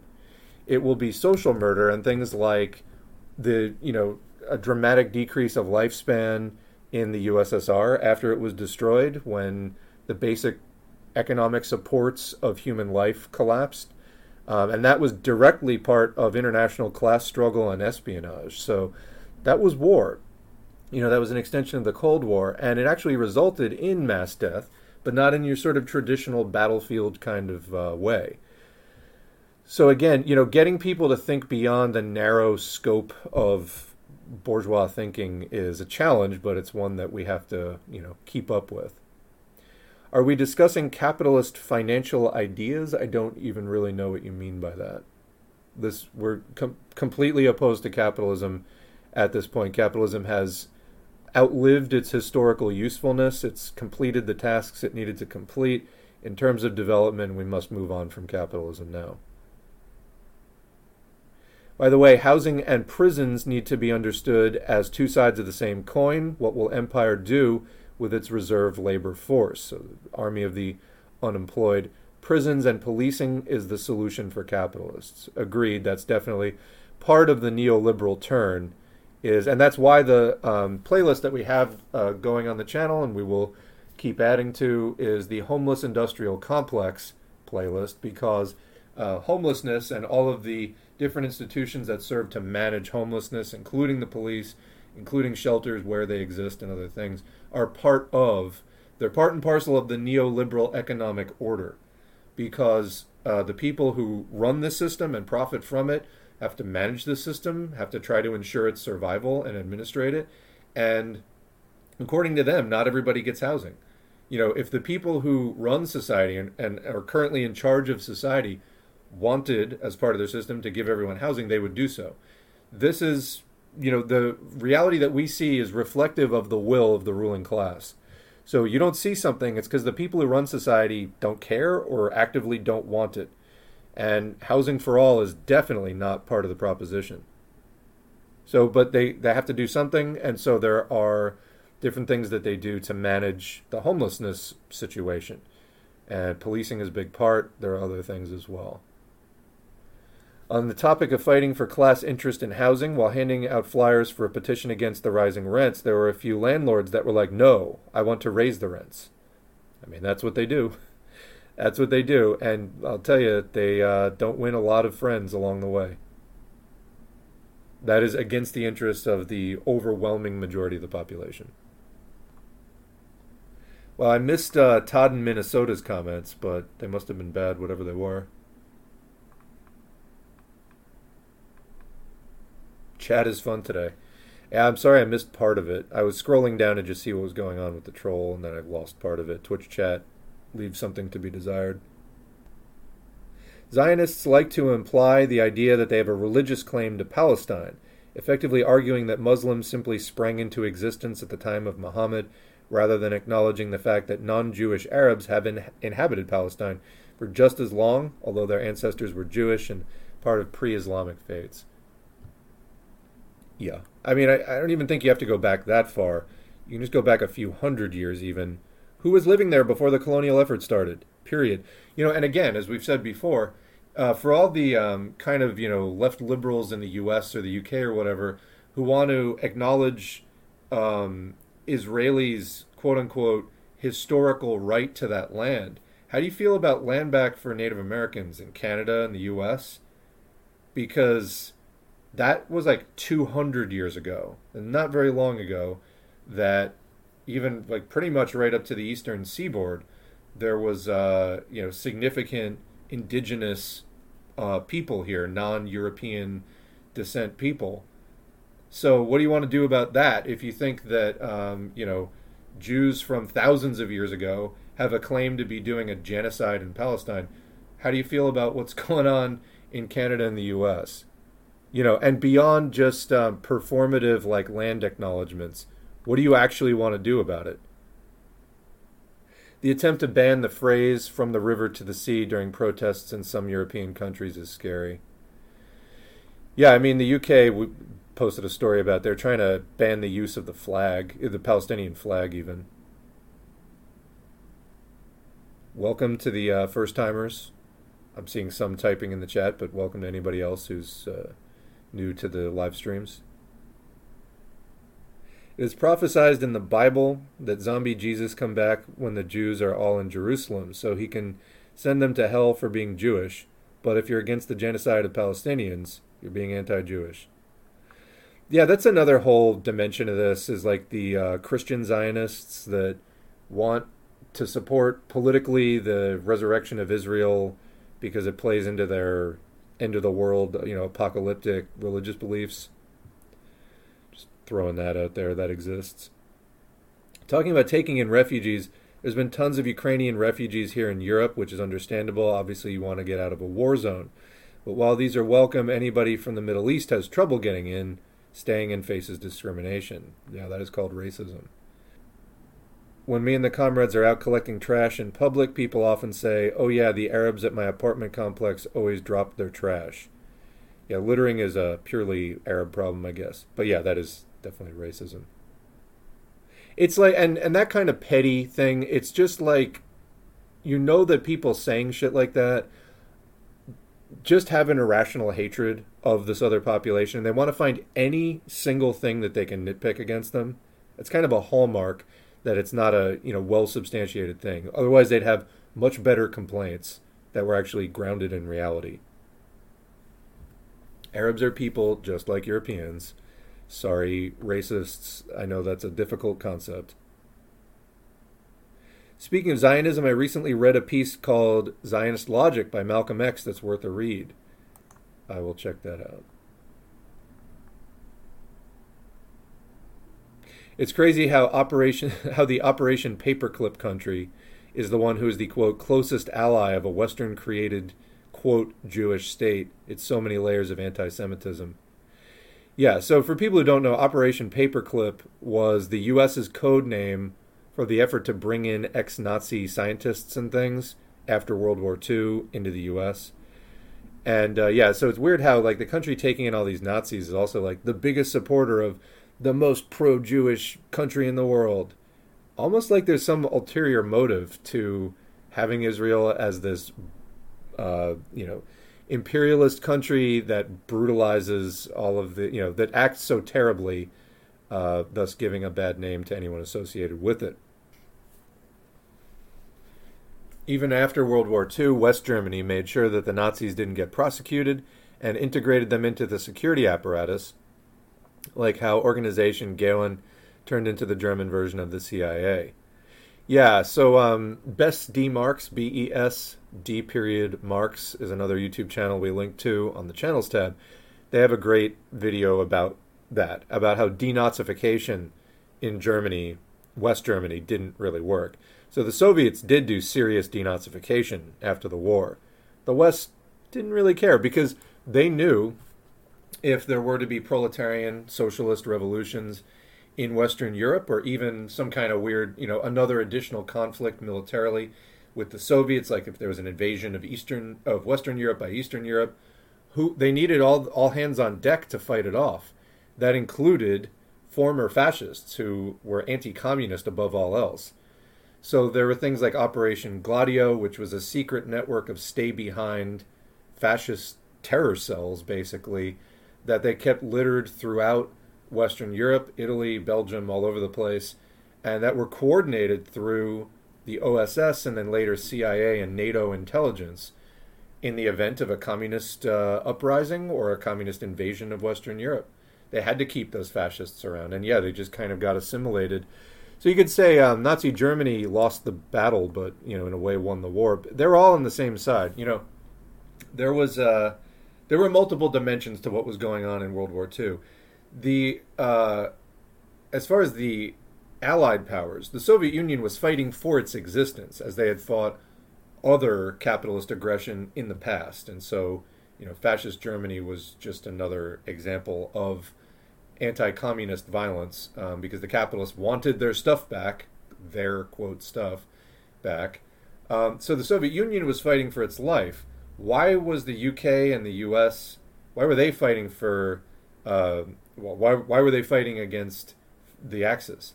Not really for their life. They were fighting as imperialists for a bigger share of the loot in this imperial this crisis of imperialism, where you had a block of Japan, Italy, Germany, and their allies versus the more established imperialist, that is, advanced capitalist powers. Okay, well, they had a big conflict, but the Soviet Union wasn't entering that fight as an imperialist. It was fighting for its existence and for the expansion of socialism. Which, uh, anyway, you know, so you had different. Um, as soon as the war ended, the U.S. and U.K., which had been on the side of quote unquote the USSR, as soon as the rival imperialist bloc of Italy, Japan, and Germany was defeated, they all joined in the Cold War against the Soviet Union. You know, the quote ally of the U.S., France, and uh, and the U.K anyway, it's uh, you know the the cynicism. Uh, but if you understand class struggle and historical development, it, it does get clearer. You know, the other thing I was thinking about uh, recently is how in the U.S. in particular there is so. If you ask the average person like why did World War One start, no one can tell you. If you ask them about World War II, they'll say like the Nazis were like satanic and also something maybe the Holocaust. Like they don't really know beyond like fascists are evil. That's all they know about World War II. World War One they know nothing about. These are inter-imperialist conflicts resulting out of crises of the imperialist system, uh, flare-ups between capitalist powers, advanced monopoly capitalist powers, vying over the right to exploit the rest of the world. They're fighting with each other over who's going to be at the head of the table, and that's what it's about. the trolls were really like, "Oh, well, how come no one wants to answer the questions I'm asking?" And then they just deny whatever you say with no evidence. Yeah, this is sea lining. When you just keep like asking for more and more and more and more evidence on a completely bad faith basis, that's sea lining. Libertarians do it a lot. It seems internationalism died after the USSR, like when was the last time aid was sent between any country, unless it's guns for Israel. Yeah, so we'll read more, like I was saying, in the Hoxha piece about his criticisms of even in the 70s, the USSR was still funding things, but he felt that they were funding national liberation movements in a way so as to render them less effective. But uh, we'll, we'll read some of that stuff to consider it, though. But certainly after the 90s, I mean, it disappeared. That's one of the things we were talking about in that mailbag video was in the coalition for the national liberation of Palestine.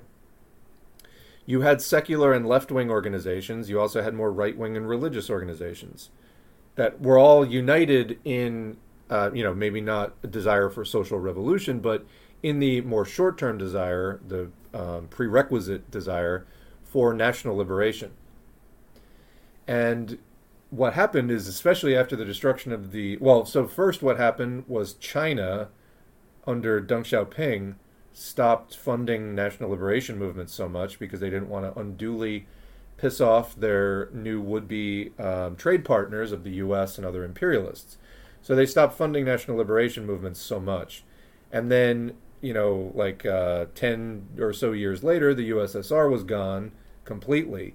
So this left a real vacuum of support for the left wing of coalitions like that, and it opened the door for the more Islamic fundamentalist right wing of those national liberation coalitions to, uh, you know, take the lead. So, like the second uh, biggest group, Fatah, is more secular and left wing, and Hamas actually pushed them out partially by force in the 2006 2007 reshuffling in Gaza. So, you know, there's some pretty dirty politics even on the inside of the coalition. And part of the reason for the decline of the secular left wing is um, not just because Israel helped fund Hamas, which they helped Hamas get set up in the first place, but um, also because the lack of support for secular left wing movements. Do you have any good resources on helping people break away from rigid gender roles? This is in regard to what we were talking about last week. I, I don't know what you I don't know what the person you're talking about really needs to hear. I don't know where they're starting from.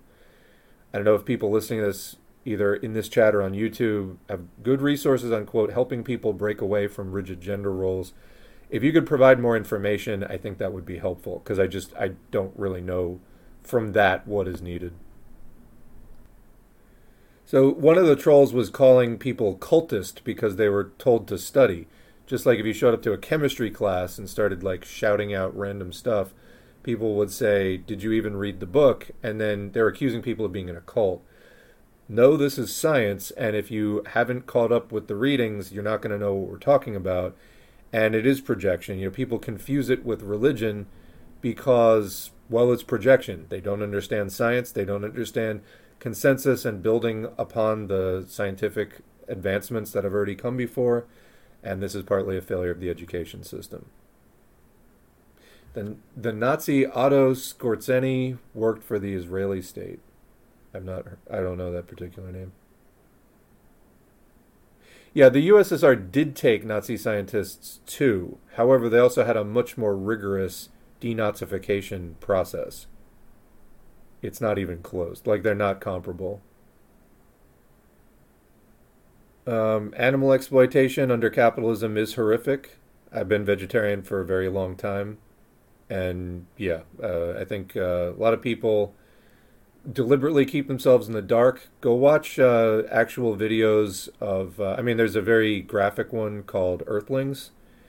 Um, watch what goes on in the animal industry, and you know, tell me if you can still support it anyway, uh, yeah, no, I've been vegetarian for a very long time, and uh, I think people should pay more attention to the exploitation of animals. Um, people have used animals for a very long time throughout human history. That's partly out of sheer necessity, which no longer largely exists. Uh, well, I mean, as development increases, there's still places in the world where reliance on animals for work and things like that like still does exist. But as development advances, that decreases more and more. Also, the need of animals for food decreases more and more. People are like, oh, that's just because of um, you know uh, industrial agriculture. Yeah, but I mean, we have that and it works, and yeah, so you could uh, you can live on an all plant diet very easily actually now, and we have the um, technology to support that. So there's not really the same need to rely on animals either for work or for food that we used to do and I think people should pay more attention to that uh, because there are really horrific things that go on in industrial animal agriculture, which are beyond inhumane, and it's also not remotely comparable to conditions that people had a goat or they had some chickens or whatever in the past. Like it's not the same. They're not kept in the same conditions at all. They pack the pigs and the cows in so tight, like they can't move in the pens. The pigs chew each other's tails off. Um, it's a horrifically brutal stuff. Um, there's so much disease. They cut holes in the sides of the cows Um, there's so much disease they have to keep pumping them full of more and more antibiotics because they're keeping them in such unsanitary conditions. Anyway, yeah, like it, it's not really like it used to be a few thousand years ago, where somebody would have like a flock of sheep or something like that, and you know they needed the wool for clothing, and we just live in completely different conditions now. Franz Ferdinand was assassinated by quote Serbian nationalists, which kicked off World War One. Yeah, that was what technically, you know, maybe lit the fuse. Why was there this entire underlying conflict? You know what I mean? That's what I'm saying. Uh, that actually doesn't explain anything. It, that didn't just um, Franz Ferdinand being assassinated did not in itself cause a world war. All right. It was a large array of material interests and contradictions which have been building up to a crisis level to the point where an assassination could, you know, set fire to the whole thing. So it's just like, you know, the murder of George Floyd did not cause by itself massive nationwide protests. It was a convergence of lots of things that lit the fuse, but why was all the kindling lying around in the first place? That's what I'm saying. You ask the average person why World War One, they don't understand any any of the underlying inter-imperialist contradictions that were building up to that clash or what the powers were really hoping to get out of it.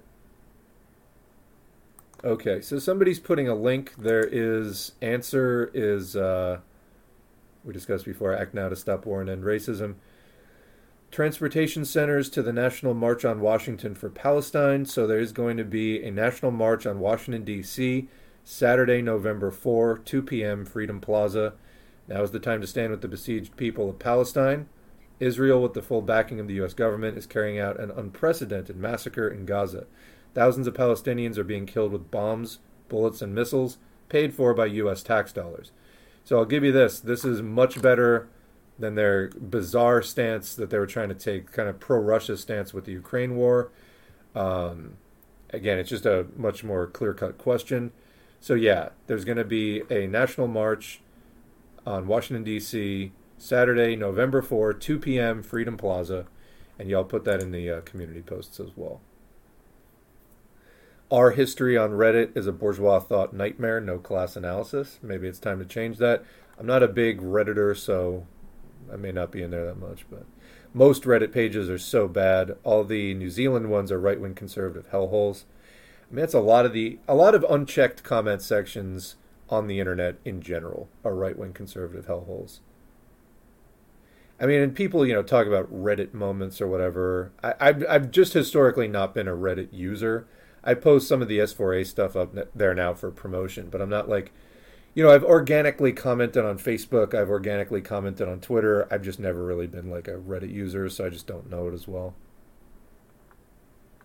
Yeah, lol. Chemistry class sounds like witchcraft. All these potions, alchemy, alchemy.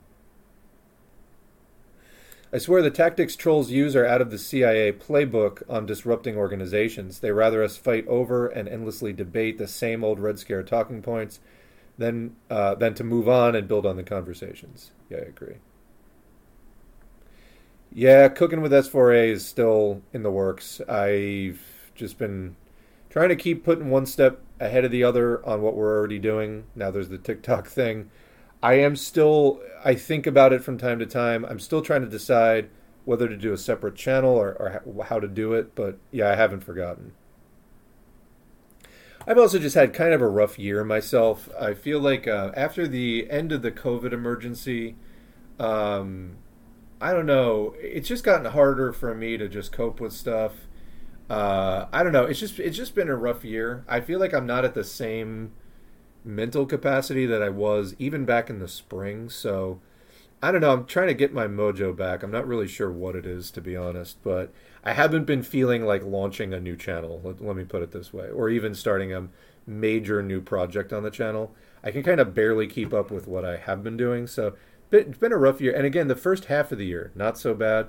Um, in a way, I feel like I'm finding a new flow now, but not without I don't know. I'm not really sure what's going on, but it's it's been a rough these past few months. So this kind of history stuff is what you get when you have an education system that doesn't teach dialectical thinking. Everything in history is analyzed in an isolated metaphysical manner, as if these are things in them, like just totally isolated events that just popped into history, not as part of other existing processes. Yeah. You have to understand, like, what Marxism is about overall, if you want to summarize, is understanding history holistically.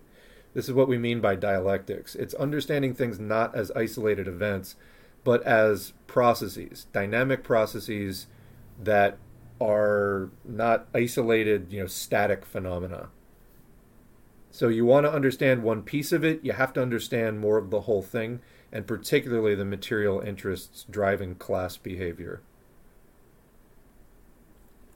The reason PSL is weird on Russia, I mean, it's go beyond weird to just revisionist, is probably tied to their spooky connection with Radio Sputnik, Russia Today, and the like media things. There was an interesting Daily Beast article about it. If you'd like to read it, sure, send the link. I mean, I was like pretty much aware of that already, but yeah, I, I, I, agree as far as what I know. If there's more details, I'd be interested in seeing them. Yeah, I got COVID back in mid August due to a lack of testing at the nursing home I worked at. Nursing homes, of course, being one of the major um, sources of, of COVID outbreaks beyond the schools. School, schools are major sources of spread, but uh, nursing homes, major source of outbreaks. I wore a mask, of course, but still I'm rather bitter about it. Yeah, I got long COVID for a year um, just from getting infected in a store where I got kind of like, it was like a flash mob. Like, I thought I was doing okay, went into this one store, this was December 2020, and there was just suddenly all these people in there. I'm pretty sure that's where I got it. I got long COVID. It didn't clear up till like the following November. That was when I started feeling normal again, or more normal again. Supposedly, we are right now at the lowest COVID level for the entire rest of the year, week 16 of our seventh surge. So you mean it's not that we're at the lowest level of the year because we had a lower uh, level back in the spring and summer, but between now and December, this is as good as it's going to get. That's my understanding of your comment. I wish people would stop bitching about wearing a mask. Like, dude, you only need to wear it when you go out. Quit crying about your discomfort I used to wipe butts and bathe the elderly. Quit your yapping, you baby morons. I feel your pain. Like honestly, you you have the correct outlook. Um, but this is the fragile kind of uh, completely self-centered mindset. You know, we're talking about the mindset created in the Israeli population, where they just clamor for genocide. It's basically what's been created in the U.S. as well. These completely fragile self interested fucking petty bourgeois assholes just think the world revolves around them. That's like most of the US population. Now we're going to change that and give people proletarian class consciousness instead, but just acknowledging that's like very real. And I feel like especially back you go back to like the older Gen X and boomer generations, the conditions they came up in just drilled that into their heads like so so much. It still boggles the mind that the same people who won't wear masks self diagnosed, self medicated with horse dewormer. It's hard to forget that brain rot take. Well, yeah, it's like the same people are like, uh, COVID is a bioweapon released by the Chinese. Oh, okay, so you're going to wear a mask against it, right? No. Okay, I see, I see an inconsistency. It's almost like you're just making things up that make you feel good in the moment, but have no long term logical consistency. Oh yeah, somebody. Yeah, I, I've I've also heard the smoking cigarettes to kill COVID real life take. Now, forgetting the fact that cigarette smoke is full of particulates and inflammatory compounds that will, you know, make you more prone to respiratory illnesses and just physically damage your lungs, and you know, in addition to being carcinogenic and all that other stuff. But yeah, people are like, it'll the cigarette smoke will kill the virus. Man, you manage to work in like vaccine denial, pandemic denial, and pro smoking messaging. Like you win the libertarian like trifecta award. Um, that was like it's like uh, if this was like Scrabble, that'd be like the triple word score. Honestly, bonus points. Wow. Wearing masks at work is such a conversation starter for me. Even without COVID, there's good reasons to wear one. Absolutely, I, I wear one in most scenarios now um, you know, including even going out for like uh, some kinds of exercise because, I mean, exercise induced asthma is a thing, by the way, especially, you know, in areas that have more pollution, more particulate matter. Busy roads have all kinds of like tire dust and brake dust floating around, as well as the exhaust. Um, there's all kinds of stuff. I mean, just also other allergens in the environment you don't necessarily need to be breathing in. Whether or not you have particularly strong allergies, yeah, you don't need to be breathing in all the particulate matter out there. Uh, but especially, you know, uh, in our modern environment with all the industrial products that also create synthetic particulate matter that you know our body really isn't used to coping with. Huh, talking about somebody who's apparently had COVID three times, was recently diagnosed with Lyme disease. I suspect he just had long COVID. I mean, it could be both. There's no reason why he couldn't also have Lyme disease. But yeah, long COVID has a lot of those same kinds of chronic fatigue, like random pain. You know, there's. Um, anyway, yeah, long COVID has many, many symptoms because why? The virus infects and damages many, many kinds of t- tissue in your body your brain, heart, lungs, liver, anything really with ACE2 receptors, which is basically all of your major organs. It can also infect and kill T cells, like HIV does, not exactly the same way or to the same extent, but that's the only other virus really that attacks and just murders T cells. There are some viruses that can cause cancer in T cells, but as far as just killing them, you got HIV and COVID. COVID not to the same extent, but it does do that. So, you know, seriously um, causes immune harm and may leave you more uh, prone to cancer because T cells help the body to keep uh, any emerging cancers under control. Well, if your T cells are depleted, exhausted, whatever, they're not going to be able to do that as well. Will some cancers um, then survive your body's immune system? It's probably more likely. So there's studies on that as well. Tires are the number one source of microplastics in the environment. Wow. Makes sense. I mean, yeah, you got to remember microplastics, they're in the food, they're in the water, but they are also in the air. You can breathe microplastics. Yet another reason, you know, COVID um, I made Corsi Rosenthal box air filters because of uh, COVID. And let me tell you, after running the Corsi Rosenthal box filters for even a few months, that shit was white. the, the filters were white. And like four or five months later, they were gray, like really significantly gray. Think you can vacuum them out for some of the larger particulate matter.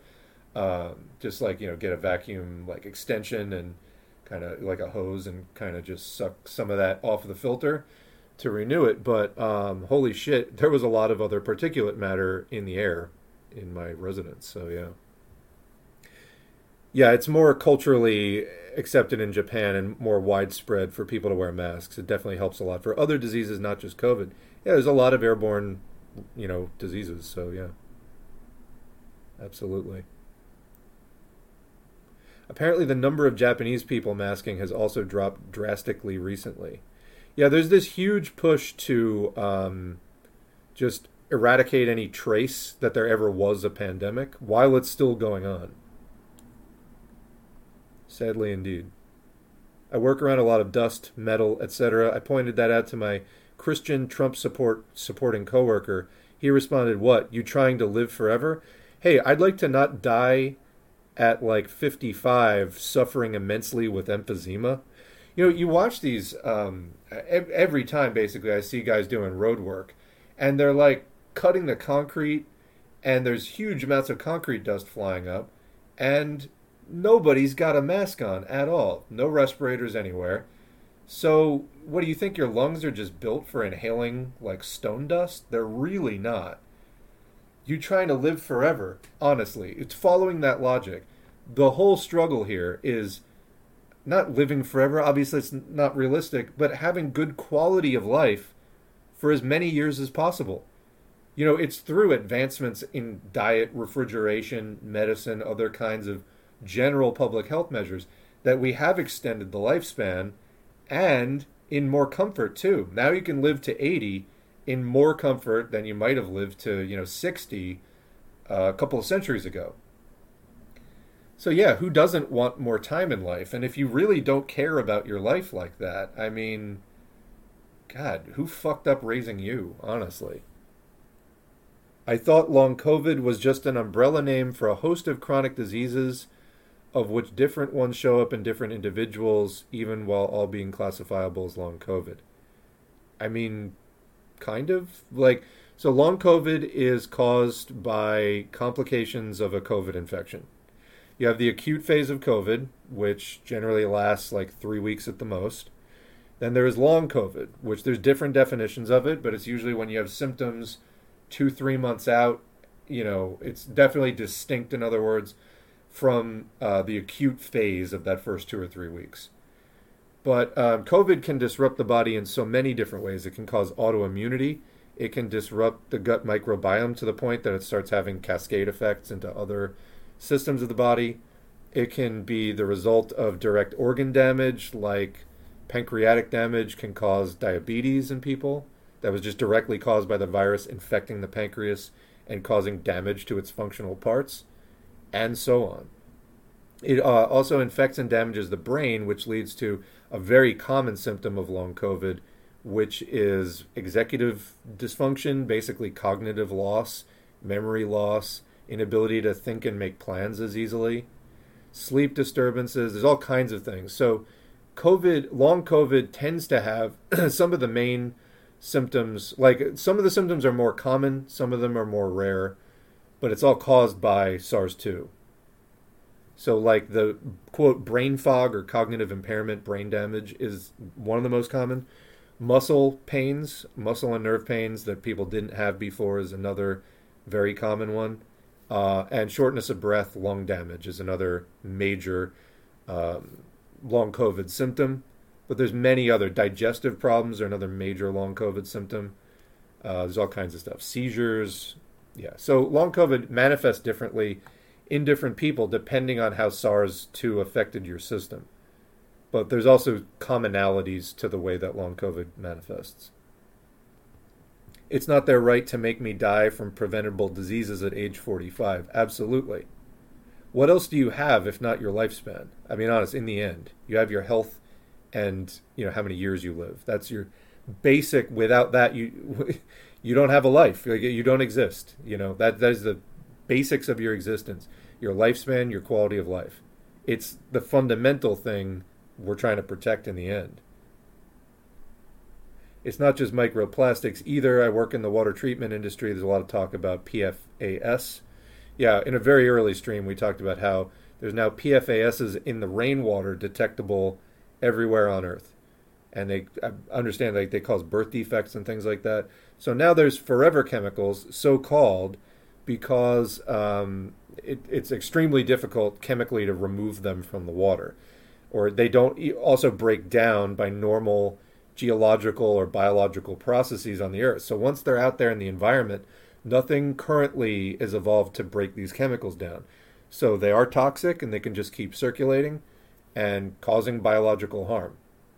So this is, um, you know, we're kind of drowning in our own garbage, and capitalism is not going to solve this problem. It's not going to solve the climate crisis. It's not going to solve the pandemic. If it could solve these problems, it would solve them. It can't. That's you know it can't solve these problems because it hasn't it would be in its interest to solve those problems. It can't do it. So apparently, the Intercept.com has a good series on PFAS chemicals. Yeah, the bombing of Gaza can also be understood as an ecological disaster. Even the survivors can have chronic lung disease and cancers from all the things just um, dust. Because remember, what's a building made of? Is it just purely non toxic chemicals? No. There's all kinds of heavy metals and things that are being pulverized, turned into powder, and released in the air. So even if you don't get hit by the bomb or a piece of wreckage doesn't fall on you, you're still breathing in all kinds of toxic compounds. I'd love to interview that guy as he's dying of a respiratory disease. I wonder if he'd be, this is the uh, what are you trying to live forever guy. I wonder if he'd be as blase. I think he'd just be in full denial because you saw that in COVID in 2020, 2021. There were stories of nurses putting people on ventilators as they're about to die, you know, trying to keep them alive. And they're like, You're dying of COVID. We have to put you on this ventilator because you can't breathe on your own. And the people were saying things to them like, I can't be dying of COVID. COVID isn't real. And these are the last words they ever said before the ventilator went on. and you know a lot of them didn't survive. But there, you know, people insisting that oh no, I caught pneumonia from wearing a mask. It's COVID. Yeah, just I don't know. A lot of those people are not around anymore. Some still are. I have a feeling that there's a lot of people who did get cut down to size by repeated COVID reinfections who maybe aren't quite as loud about it anymore. You know, I know somebody was like a chain smoker, um, did get COVID, almost died, and they don't deny it anymore. You know, you don't want to see that happen, but it's like people are just I think socialized to be so arrogant and just reality is what we decide it is going to be. You know, reality is what we say it's going to be. No, it isn't. No, it isn't. And you know, it, it you're pretty far gone if you have to get that knocked on your ass to just take care of yourself and like heed reality. If you survive, you know. Capitalism doesn't solve problems, it only cares about making record profits. I mean, there are things that capitalism has improved in terms of uh, you know introducing development that has improved lives. Marx and Engels talked about this even in the founding uh, documents of, of Marxism, like Principles of Communism. The problem is it reaches a point where it cannot progress any further, and we're at that point. And uh, we, for additional, well, really to just survive into the future as a species, we must end capitalism must, simply must. It's taken uh, the improvements of life as far as they can go, and uh, right now it's creating problems and maintaining them just for profit because that's what it has to do to maintain itself. So we have to make a choice, you know, the system or us. There was still asbestos in the giant door I sat next to when I worked as an archivist at a museum. They couldn't remove it because it was attached to a bearing oh load bearing wall yeah uh, so in other words they couldn't uh, disturb the wall because the you know ceiling might collapse. Um, not just microplastics even old material that is known to be hazardous is still around. Yeah, asbestos is still in in some older buildings. That was actually an issue with 9-11 um, the world trade center was full of asbestos. So when that building got pulverized which is again not really something a thing that happens um, just because of uh, you know, a plane crashed into it. Those buildings were turned into dust. There was dust and neatly cut sections of steel beams. That's what was left after the uh, Twin Towers blew up. Um, but yeah, that was laden with asbestos as well. So that's what was in all of that stuff that was being, you know, blown by the wind all over New York and surrounding areas then, as one example. All right. Well, we've caught up with the chat today, and I think we're going to leave it there. I was glad we got some COVID discussion in because we haven't really talked about that. I've been taking a break on COVID, and you know, when I was saying like it's been a rough few months, I feel like part of it is because I haven't been as engaged on pandemic stuff and keeping up with the news on that as much. You know, if people have good COVID stories that are really stuff we haven't covered before, I would like to cover it. Um, that would be you know anybody sending stuff in would be um, helpful and appreciated. Um, I think I reached a point where I couldn't really think about it anymore, but then not thinking about it or engaging with it as directly has also left me uh, just feeling like in limbo with it. So, anyway, we're going to leave it there. Good office hour streams. There were a lot of trolls, but uh, we'll get that sorted, if not in the next stream, uh, pretty soon. All right, but that's going to be it for today. Thanks everybody for showing up. I'll try to get this posted by Saturday. Probably won't be tomorrow, but I appreciate everybody dropping in and helping to make the stream what it is. I mean, I could do this just me talking, but it wouldn't be nearly as rich. So, thanks again, and we'll see you in the next video.